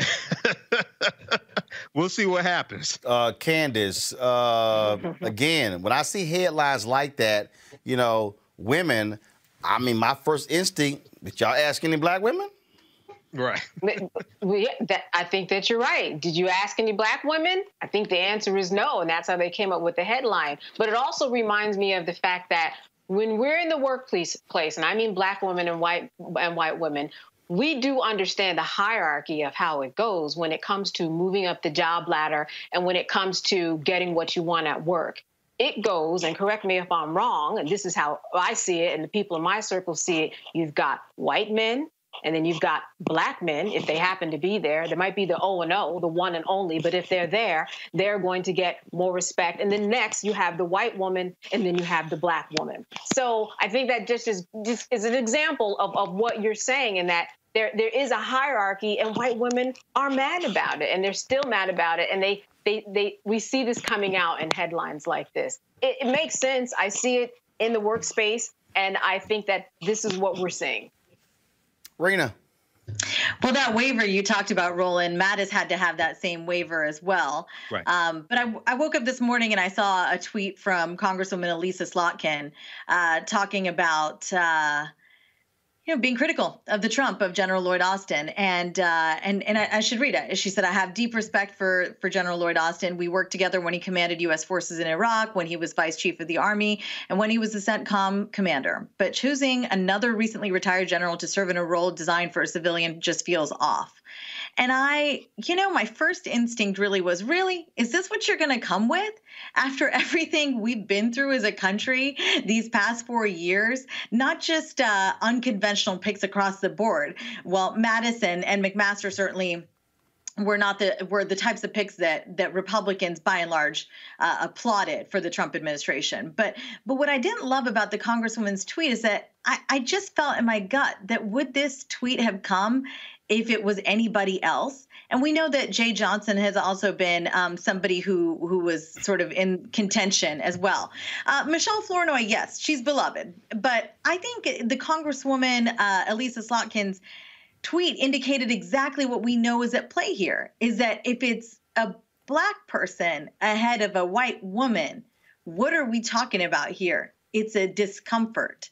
And so I don't really have so much of a problem um, with General Austin. I mean, I haven't really, I don't know that much about his his background except for that what I have read of it and what I, I know of it. And and the Congresswoman had a thread for anybody that's interested. She goes on and on about you know his experience, but oh, he hasn't been in private life long enough, and we really need a civilian over there.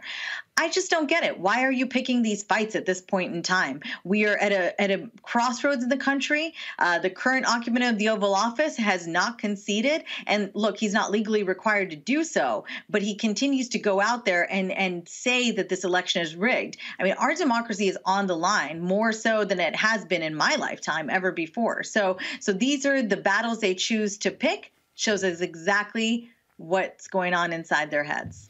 Uh, and again, look, I, am I'm, I'm just saying, uh, look, numbers don't lie. 55% of white women voted for Donald Trump. Five, five. An increase of 2% over 2016. Right. Right. An increase of 2% in 2016. So, um, uh, but I, but part of my deal here also deals with how media frames these things when they say women take exception to this. When again, my mind goes, are we talking about black women? Speaking of black women, uh, news was made uh, yesterday when MSNBC announced that Rashida Jones is going to be the new president of MSNBC. She is going to be replacing uh, Phil Griffin, who has spent 25 years uh, at the network.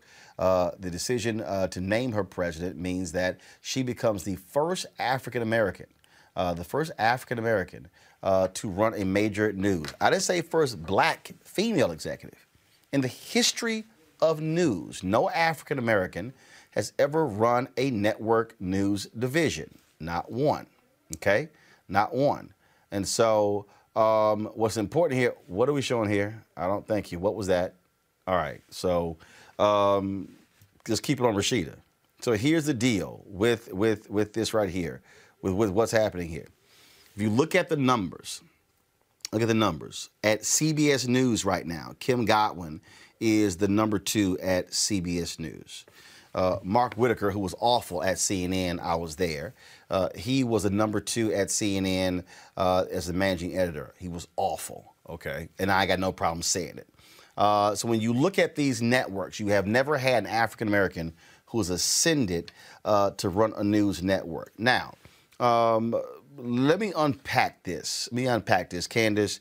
Um, it is absolutely, you know, I'm, I'm, a huge believer. It's important that we uh, we are in all of these places.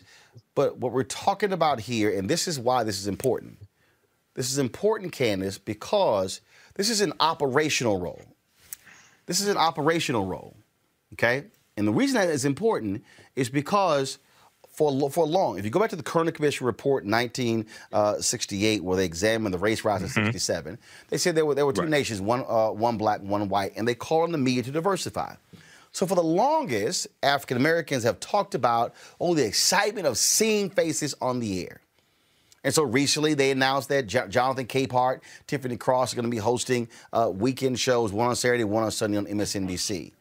As the vice president digital for the National Association of Black Journalists, I have been making the point that it's the operational roles important.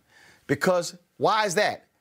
Because Rashida Jones, as president, becomes the person who picks who goes on the air. Right. That's what the That's power right. is. she will be controlling the daily news meeting in terms of what the direction is for the network, digital and linear, all day.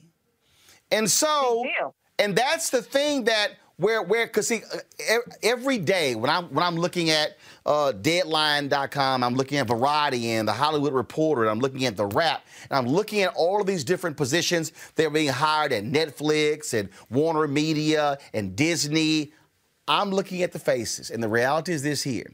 There are very few black faces who are hired in these operational roles. Oh, no, no, no. I, I, I get, oh, so and so a development deal uh, over here uh, at this network, and so and so got this this deal over here. And, and, let me tell you something right now. And, and I get it. I need, need people understand that people say, oh yeah, but Stephen A. making eight million dollars a year at ESPN, and and, and, and Robin Roberts uh, is making fifteen million at Good Morning America.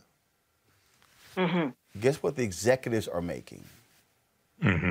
And they don't have to worry about hair and makeup and how their nails look and what people are saying about them and they can do those jobs, man, until they're 70, 75, 80, make it go on. on. They are operating in the millions.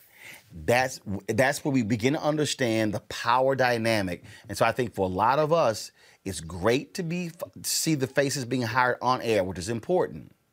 But we had better focus on also challenging these companies to make sure we're getting hired for the for the power positions, and that's the operational jobs. Candace, go ahead. Absolutely. Roland, I teach TV and I put a lot of African American men and women out in the field to be reporters and to be in newsrooms. They tell me the same thing all the time.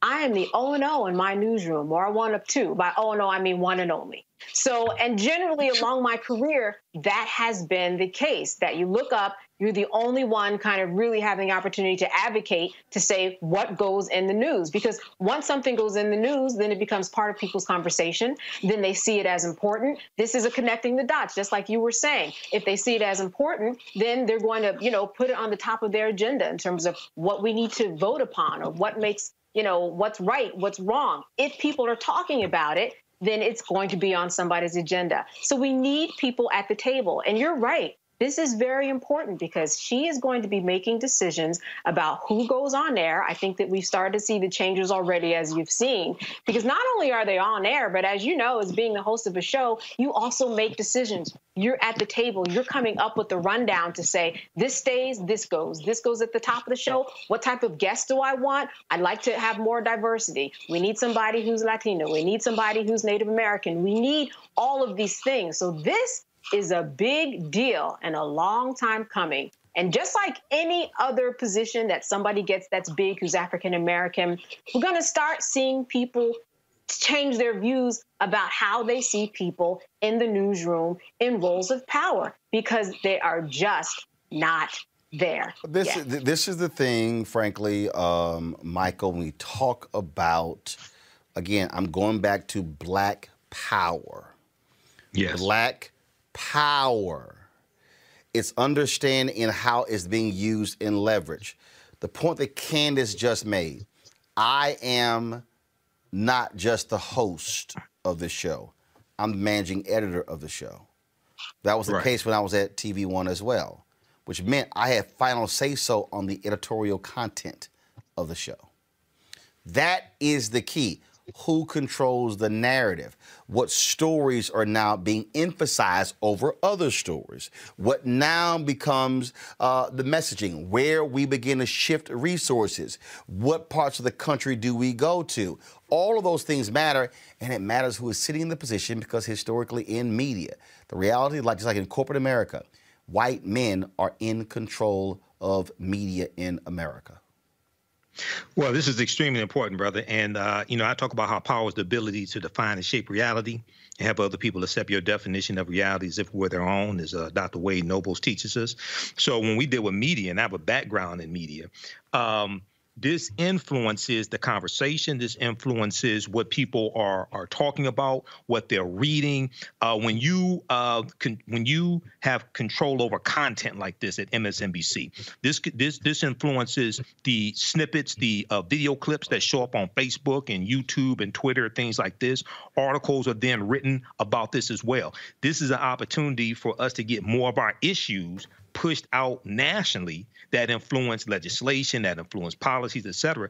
But it's also important for us to understand we African Americans pay for these positions because these positions are because advertisers, corporations advertise with MSNBC.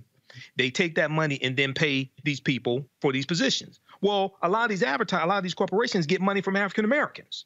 So we also have to understand this uh, on this other side is leveraging our economics to push harder for these various positions, not just at MSNBC, but at CNN and, and things like that as well, because we pay for them also. And this helps us in addition to African American owned media. We need that. So I'm not knocking African American owned media. I want people to understand me on this. We need we need both.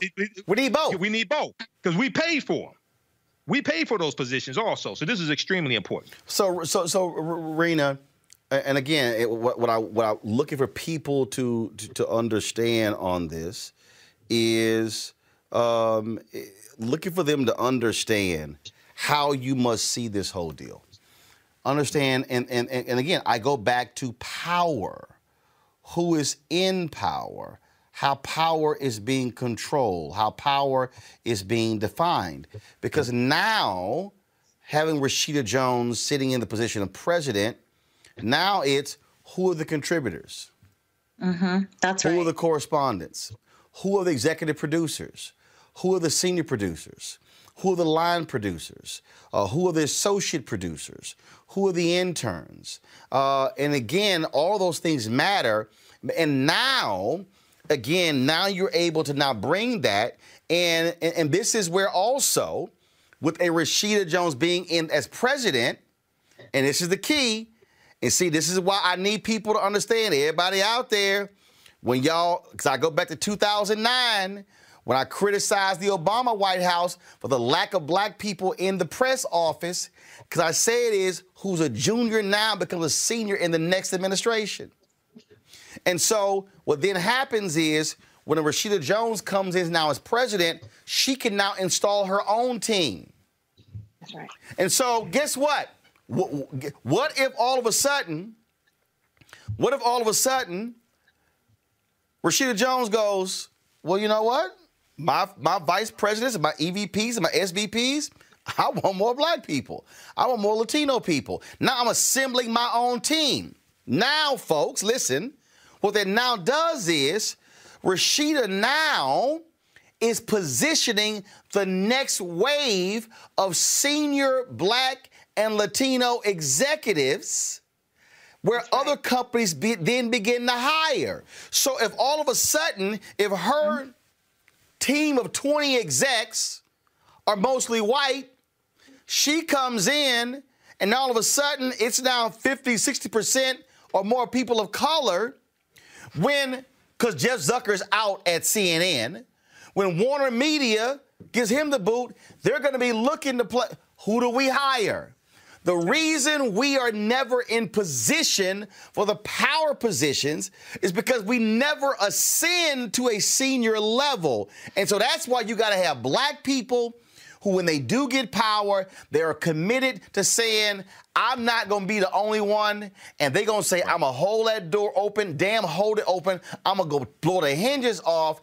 And so now all of a sudden, you're able to build capacity because you're, you now have the power position.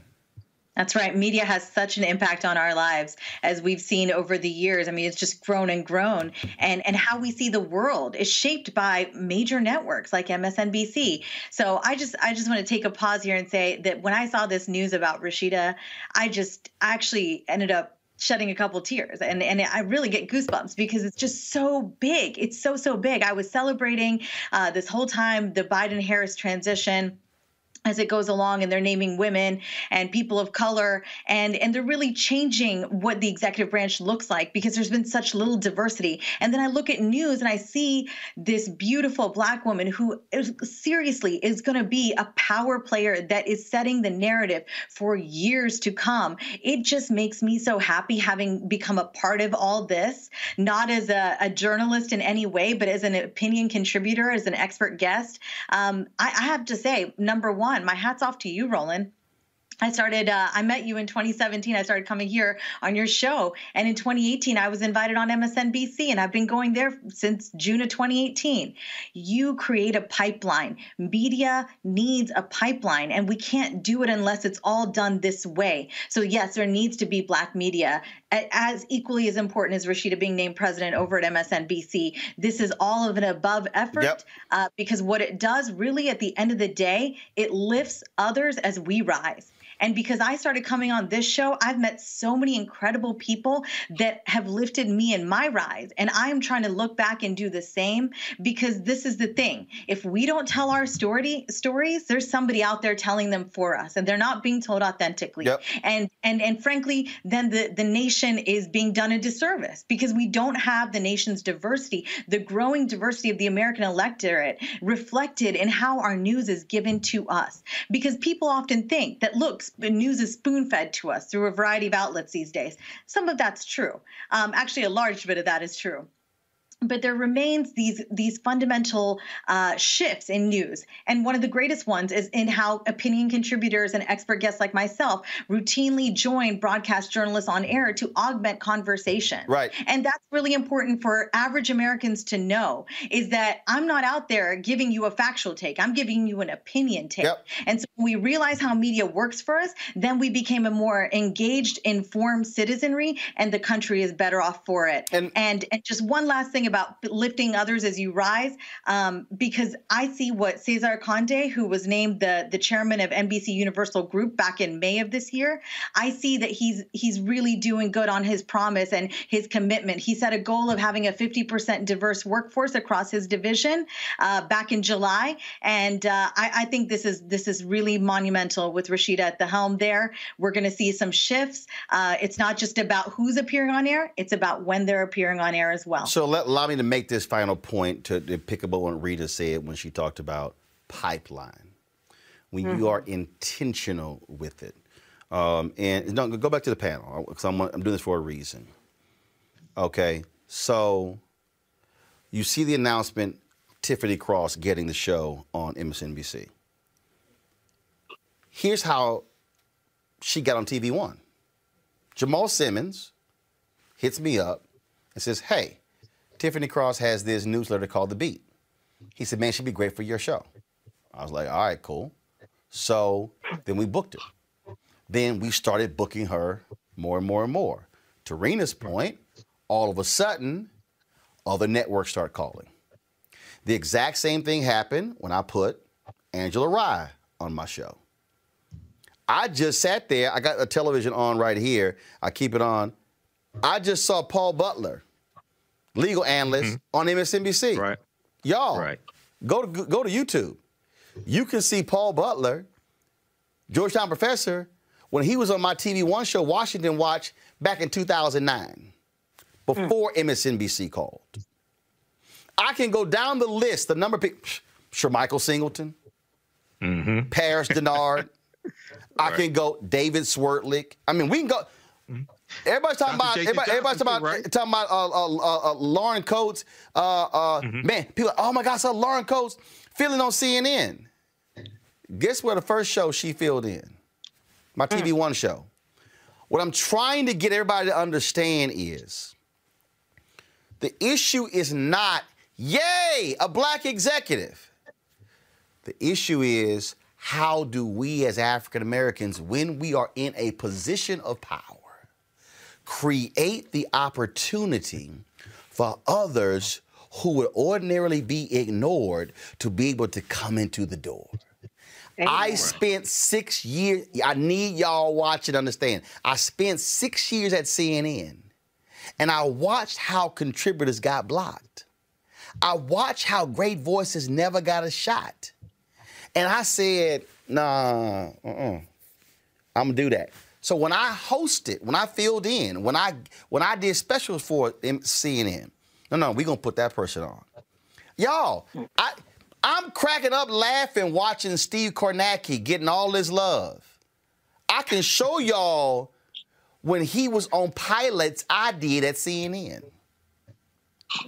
Guess who was a guest on a pilot I did at CNN? Rachel Maddow. Guess who was on pilots that I did at CNN? Melissa Harris Perry. So, what I'm trying to say is this is where, when we get in positions of power, we must use the power. That's right. That's what they done. They've done. Use the power. And when you use the power, and then all of a sudden you, you begin to infield, that's why I can sit back. You ain't got to shout my name, but when I turn that TV on and I see a black person, Gianno Caldwell's on Fox News right now. Where did he get his start? On TV mm-hmm. One. TV Y'all, One. that was deliberate. It was deliberate. But that but the only way that happened is because I had the power to make it happen. And so that's what's key for our audience to understand. We must, when we get the power, we must celebrate it, and then we must use it. Panel, I appreciate it. Thank you so very much. Candace, Michael, Thanks, Marina, I appreciate it. Coming up next, our Black Business segment, we'll yep. talk with Chef Huda about her line of spices next on Roland Martin Unfiltered. You cannot fulfill your life if you're not willing to engage in the tactics and strategies that makes your own life grow and helps you to build the community in which you want to live.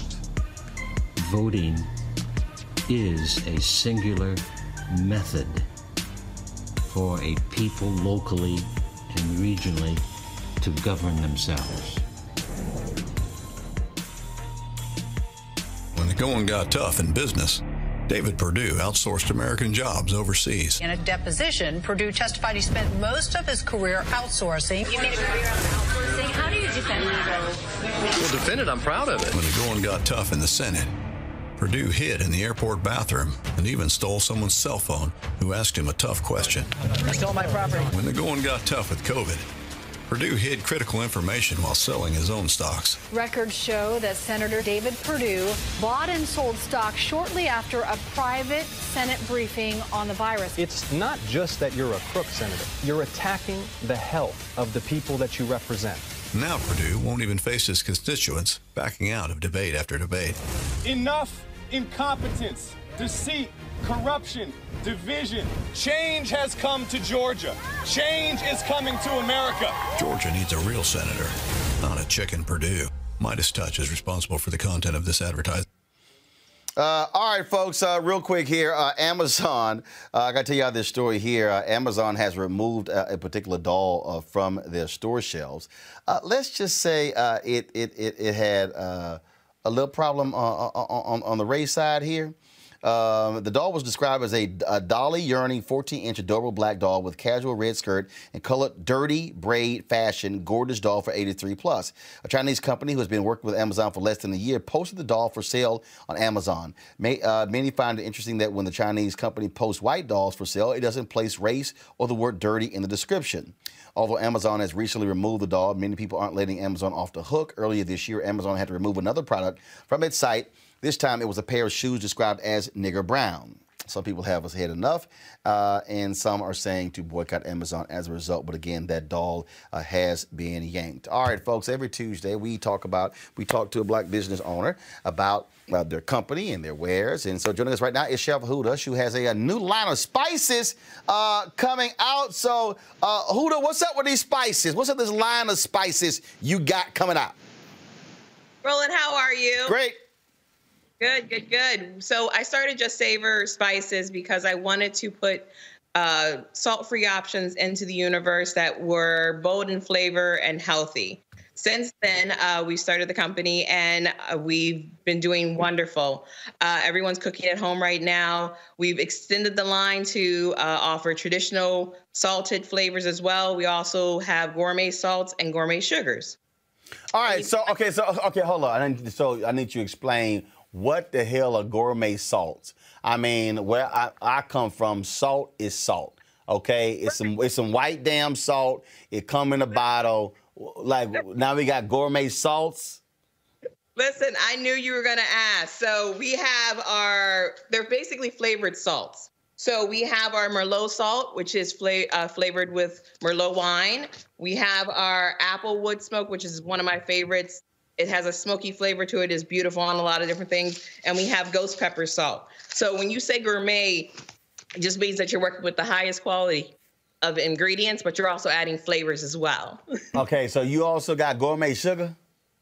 Yes. So we have a maple sugar, uh, which is reduced down, basically uh, maple syrup, and it's beautiful for baking, especially during the holiday season. All right. So so so with so with so with these spices, uh, first of all, where, where can people go to actually get them? So justsavor.com is where we're selling them. And currently, we have extended our Black Friday uh, sale. So right now, there are items on the website that are um, 40% off. We have our spice box, which is perfect for holiday season. It includes three spices, a cooking class from me, um, and recipes from me. So it's a wonderful thing, especially because everyone's cooking this holiday season. Uh, so justsavor.com, uh, y'all. This is the website. Go to my iPad, please, and so you'll see uh, the website here. Uh, and uh, once you go on here, uh, you'll see uh, all the stuff on here. So, so when you were, so when you were putting uh, this together, why, yeah. why, what, what? I mean, were, were, were you not satisfied? Uh, like I'm sitting here, like so. Explain this: jam and jerk, spicy garlic madness, ghost pepper, sea salt. Um, what what what the hell? Uh, we got international flavors holiday gift box. Then we got the fire and smoked holiday gift, Cajun kick, Southern sweet heat barbecue, applewood smoked sea salt. Yes. So for me, just like a lot of business owners, we had a catering company, and I also was doing private chef gigs uh, for some of my clients uh, before COVID. And of course, we had to pivot. Uh, I started the Spice line a couple years ago, but kind of put it on the back burner because we were doing so well with the catering and appearances and things like that. And COVID kind of came in and just said, "Hey, we have to pivot." And I thought it was a perfect time to bring these options to people and hopefully inspire people to share uh, recipes and share moments with people over food. All right then, and so also let people know you're giving. So you're giving ten percent to charity. Yes, absolutely. So part of my brand has always been to give back to our communities. So every purchase, we give back about 10% to different charities that we work with. I'm an ambassador for American Heart Association. That's one of the reasons that we started with the Salt Free line, because I think it's really important that we all do something that's near and dear to our heart, especially in this trying time. All right, then. Uh, Chef Huda, we certainly appreciate it. Uh, congratulations uh, on this line. You're right. Everybody has to pivot. Uh, and yes, a whole bunch of people uh, who uh, ain't got no clue when it comes to cooking uh, and they are they they need as much help as they can. Praise the Lord. I've been cooking since I was eight, baking since I was seven, so I'm good. Yeah. Mom and Daddy handle their business, so we straight. but you're absolutely right. We appreciate it. Thanks a lot. Thank you for having me. Happy holidays. All right. Thank you very much. Hey, y'all, when I was talking about, uh, of course, Rashida Jones, uh, I had it up. I did not go to my iPad. Go to my iPad now, please. Give a shout out to uh, Monica Richardson. She also, on the same day Rashida Jones was named as the president of MSNBC, uh, Monica Richardson was named as the first uh, black uh, African American to lead the Miami Herald newspaper. So I wanted to be sure to shout out Monica there uh, as well. All right, folks, uh, that is it for us. If you want to support what we do here at Roland Martin Unfiltered, uh, the segment we just did there with Chef Huda is a perfect example of what I'm talking about a pipeline and power, and that is the ability to be able. So we created that segment specifically to allow black businesses to be able to come on and talk about their particular products. And so people send me emails, and so we take a look at those and we see uh, who we have on. Last week we had the folks, of course, with the face shields, uh, and uh, uh and so uh, I got an email from uh, the CEO who said that man, they, they got a number of orders came in as well. Uh, folks are gifting these things. And so uh, this is why we do what we do. We are independent. No corporation owns us. I don't have Comcast's money. I don't have, I ain't got Byron Allen's money. I don't have Robert Smith's money. I don't have uh, Viacom, uh, you know, AT&T, Verizon money. Uh, we are building something here that uh, we're able to control the narrative and actually build capacity Okay, our goal is real simple. Our goal is we want to be able uh, to build this uh, not just one show, but multiple shows, have much larger staff, be able to cover more things across the country. So your support is vital. If you want to join our Bring the Funk fan club, you can do so by going to Cash App, dollar sign RM Unfiltered, PayPal.me forward slash R Martin Unfiltered, Venmo.com forward slash RM Unfiltered. Uh, you can also send us a money order to New Vision Media Inc., 1625 K Street Northwest, Suite 400, Washington, D.C. 2006. And so we ask that you uh, do that because, again, we want to build a strong black owned platform where we are in control of the narrative and control our destiny. Tomorrow's on the show. Uh, check out my Jon Ossoff interview that I did when I was in Georgia over the weekend. Looking forward to that. Y'all folks have an absolutely uh, great day. Talk to you later. How?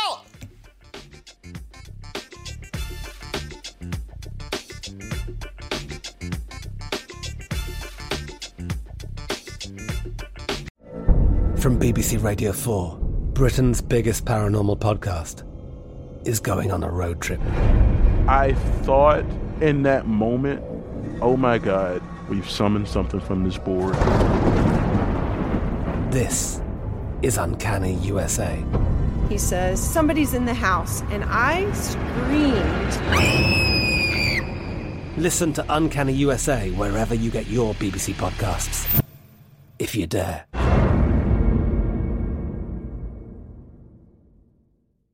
Xfinity has free premium networks for everyone this month, no matter what kind of entertainment you love. Addicted to true crime? Catch killer cases and more spine-tingling shows on A&E Crime Central. Crave adventure? Explore Asian action movies on Hi-YAH. Searching for something extreme? Check out skating, snowboarding, and more on Fuel TV Plus, the global home of action sports. And find crowd-pleasing bops on iHeartRadio's Hit Nation playlist. There's new free shows and movies to love every week. Say free this week in your Xfinity voice remote. Are you still searching for your perfect place to call home? Well, now is the time to buy at Fisher Homes. If you're looking to move in before the end of 2024, May could be your last opportunity to start building your dream home and close before the year's end. If you're hoping to move in even sooner, Fisher Homes also has homes that are move in ready and waiting for you, where you can start enjoying the benefits of homeownership even faster. Schedule your personal tour with a new home advisor today at FisherHomes.com and make this spring the season you find perfect home sweet home. If a new house is on your wish list in the next five years, grow your savings faster and experience your dreams with an Ohio Homebuyer Plus account from Kemba Financial Credit Union. A savings account specifically designed to save for a new home where you can earn 7% APY, a $500 matching bonus, and a $1,500 mortgage closing cost credit. Learn more at Kemba.org. Offer expires March 31st, 2025. APY equals annual percentage yield. Restrictions apply. NMLS 292230. Equal housing lender. Federally insured by NCUA.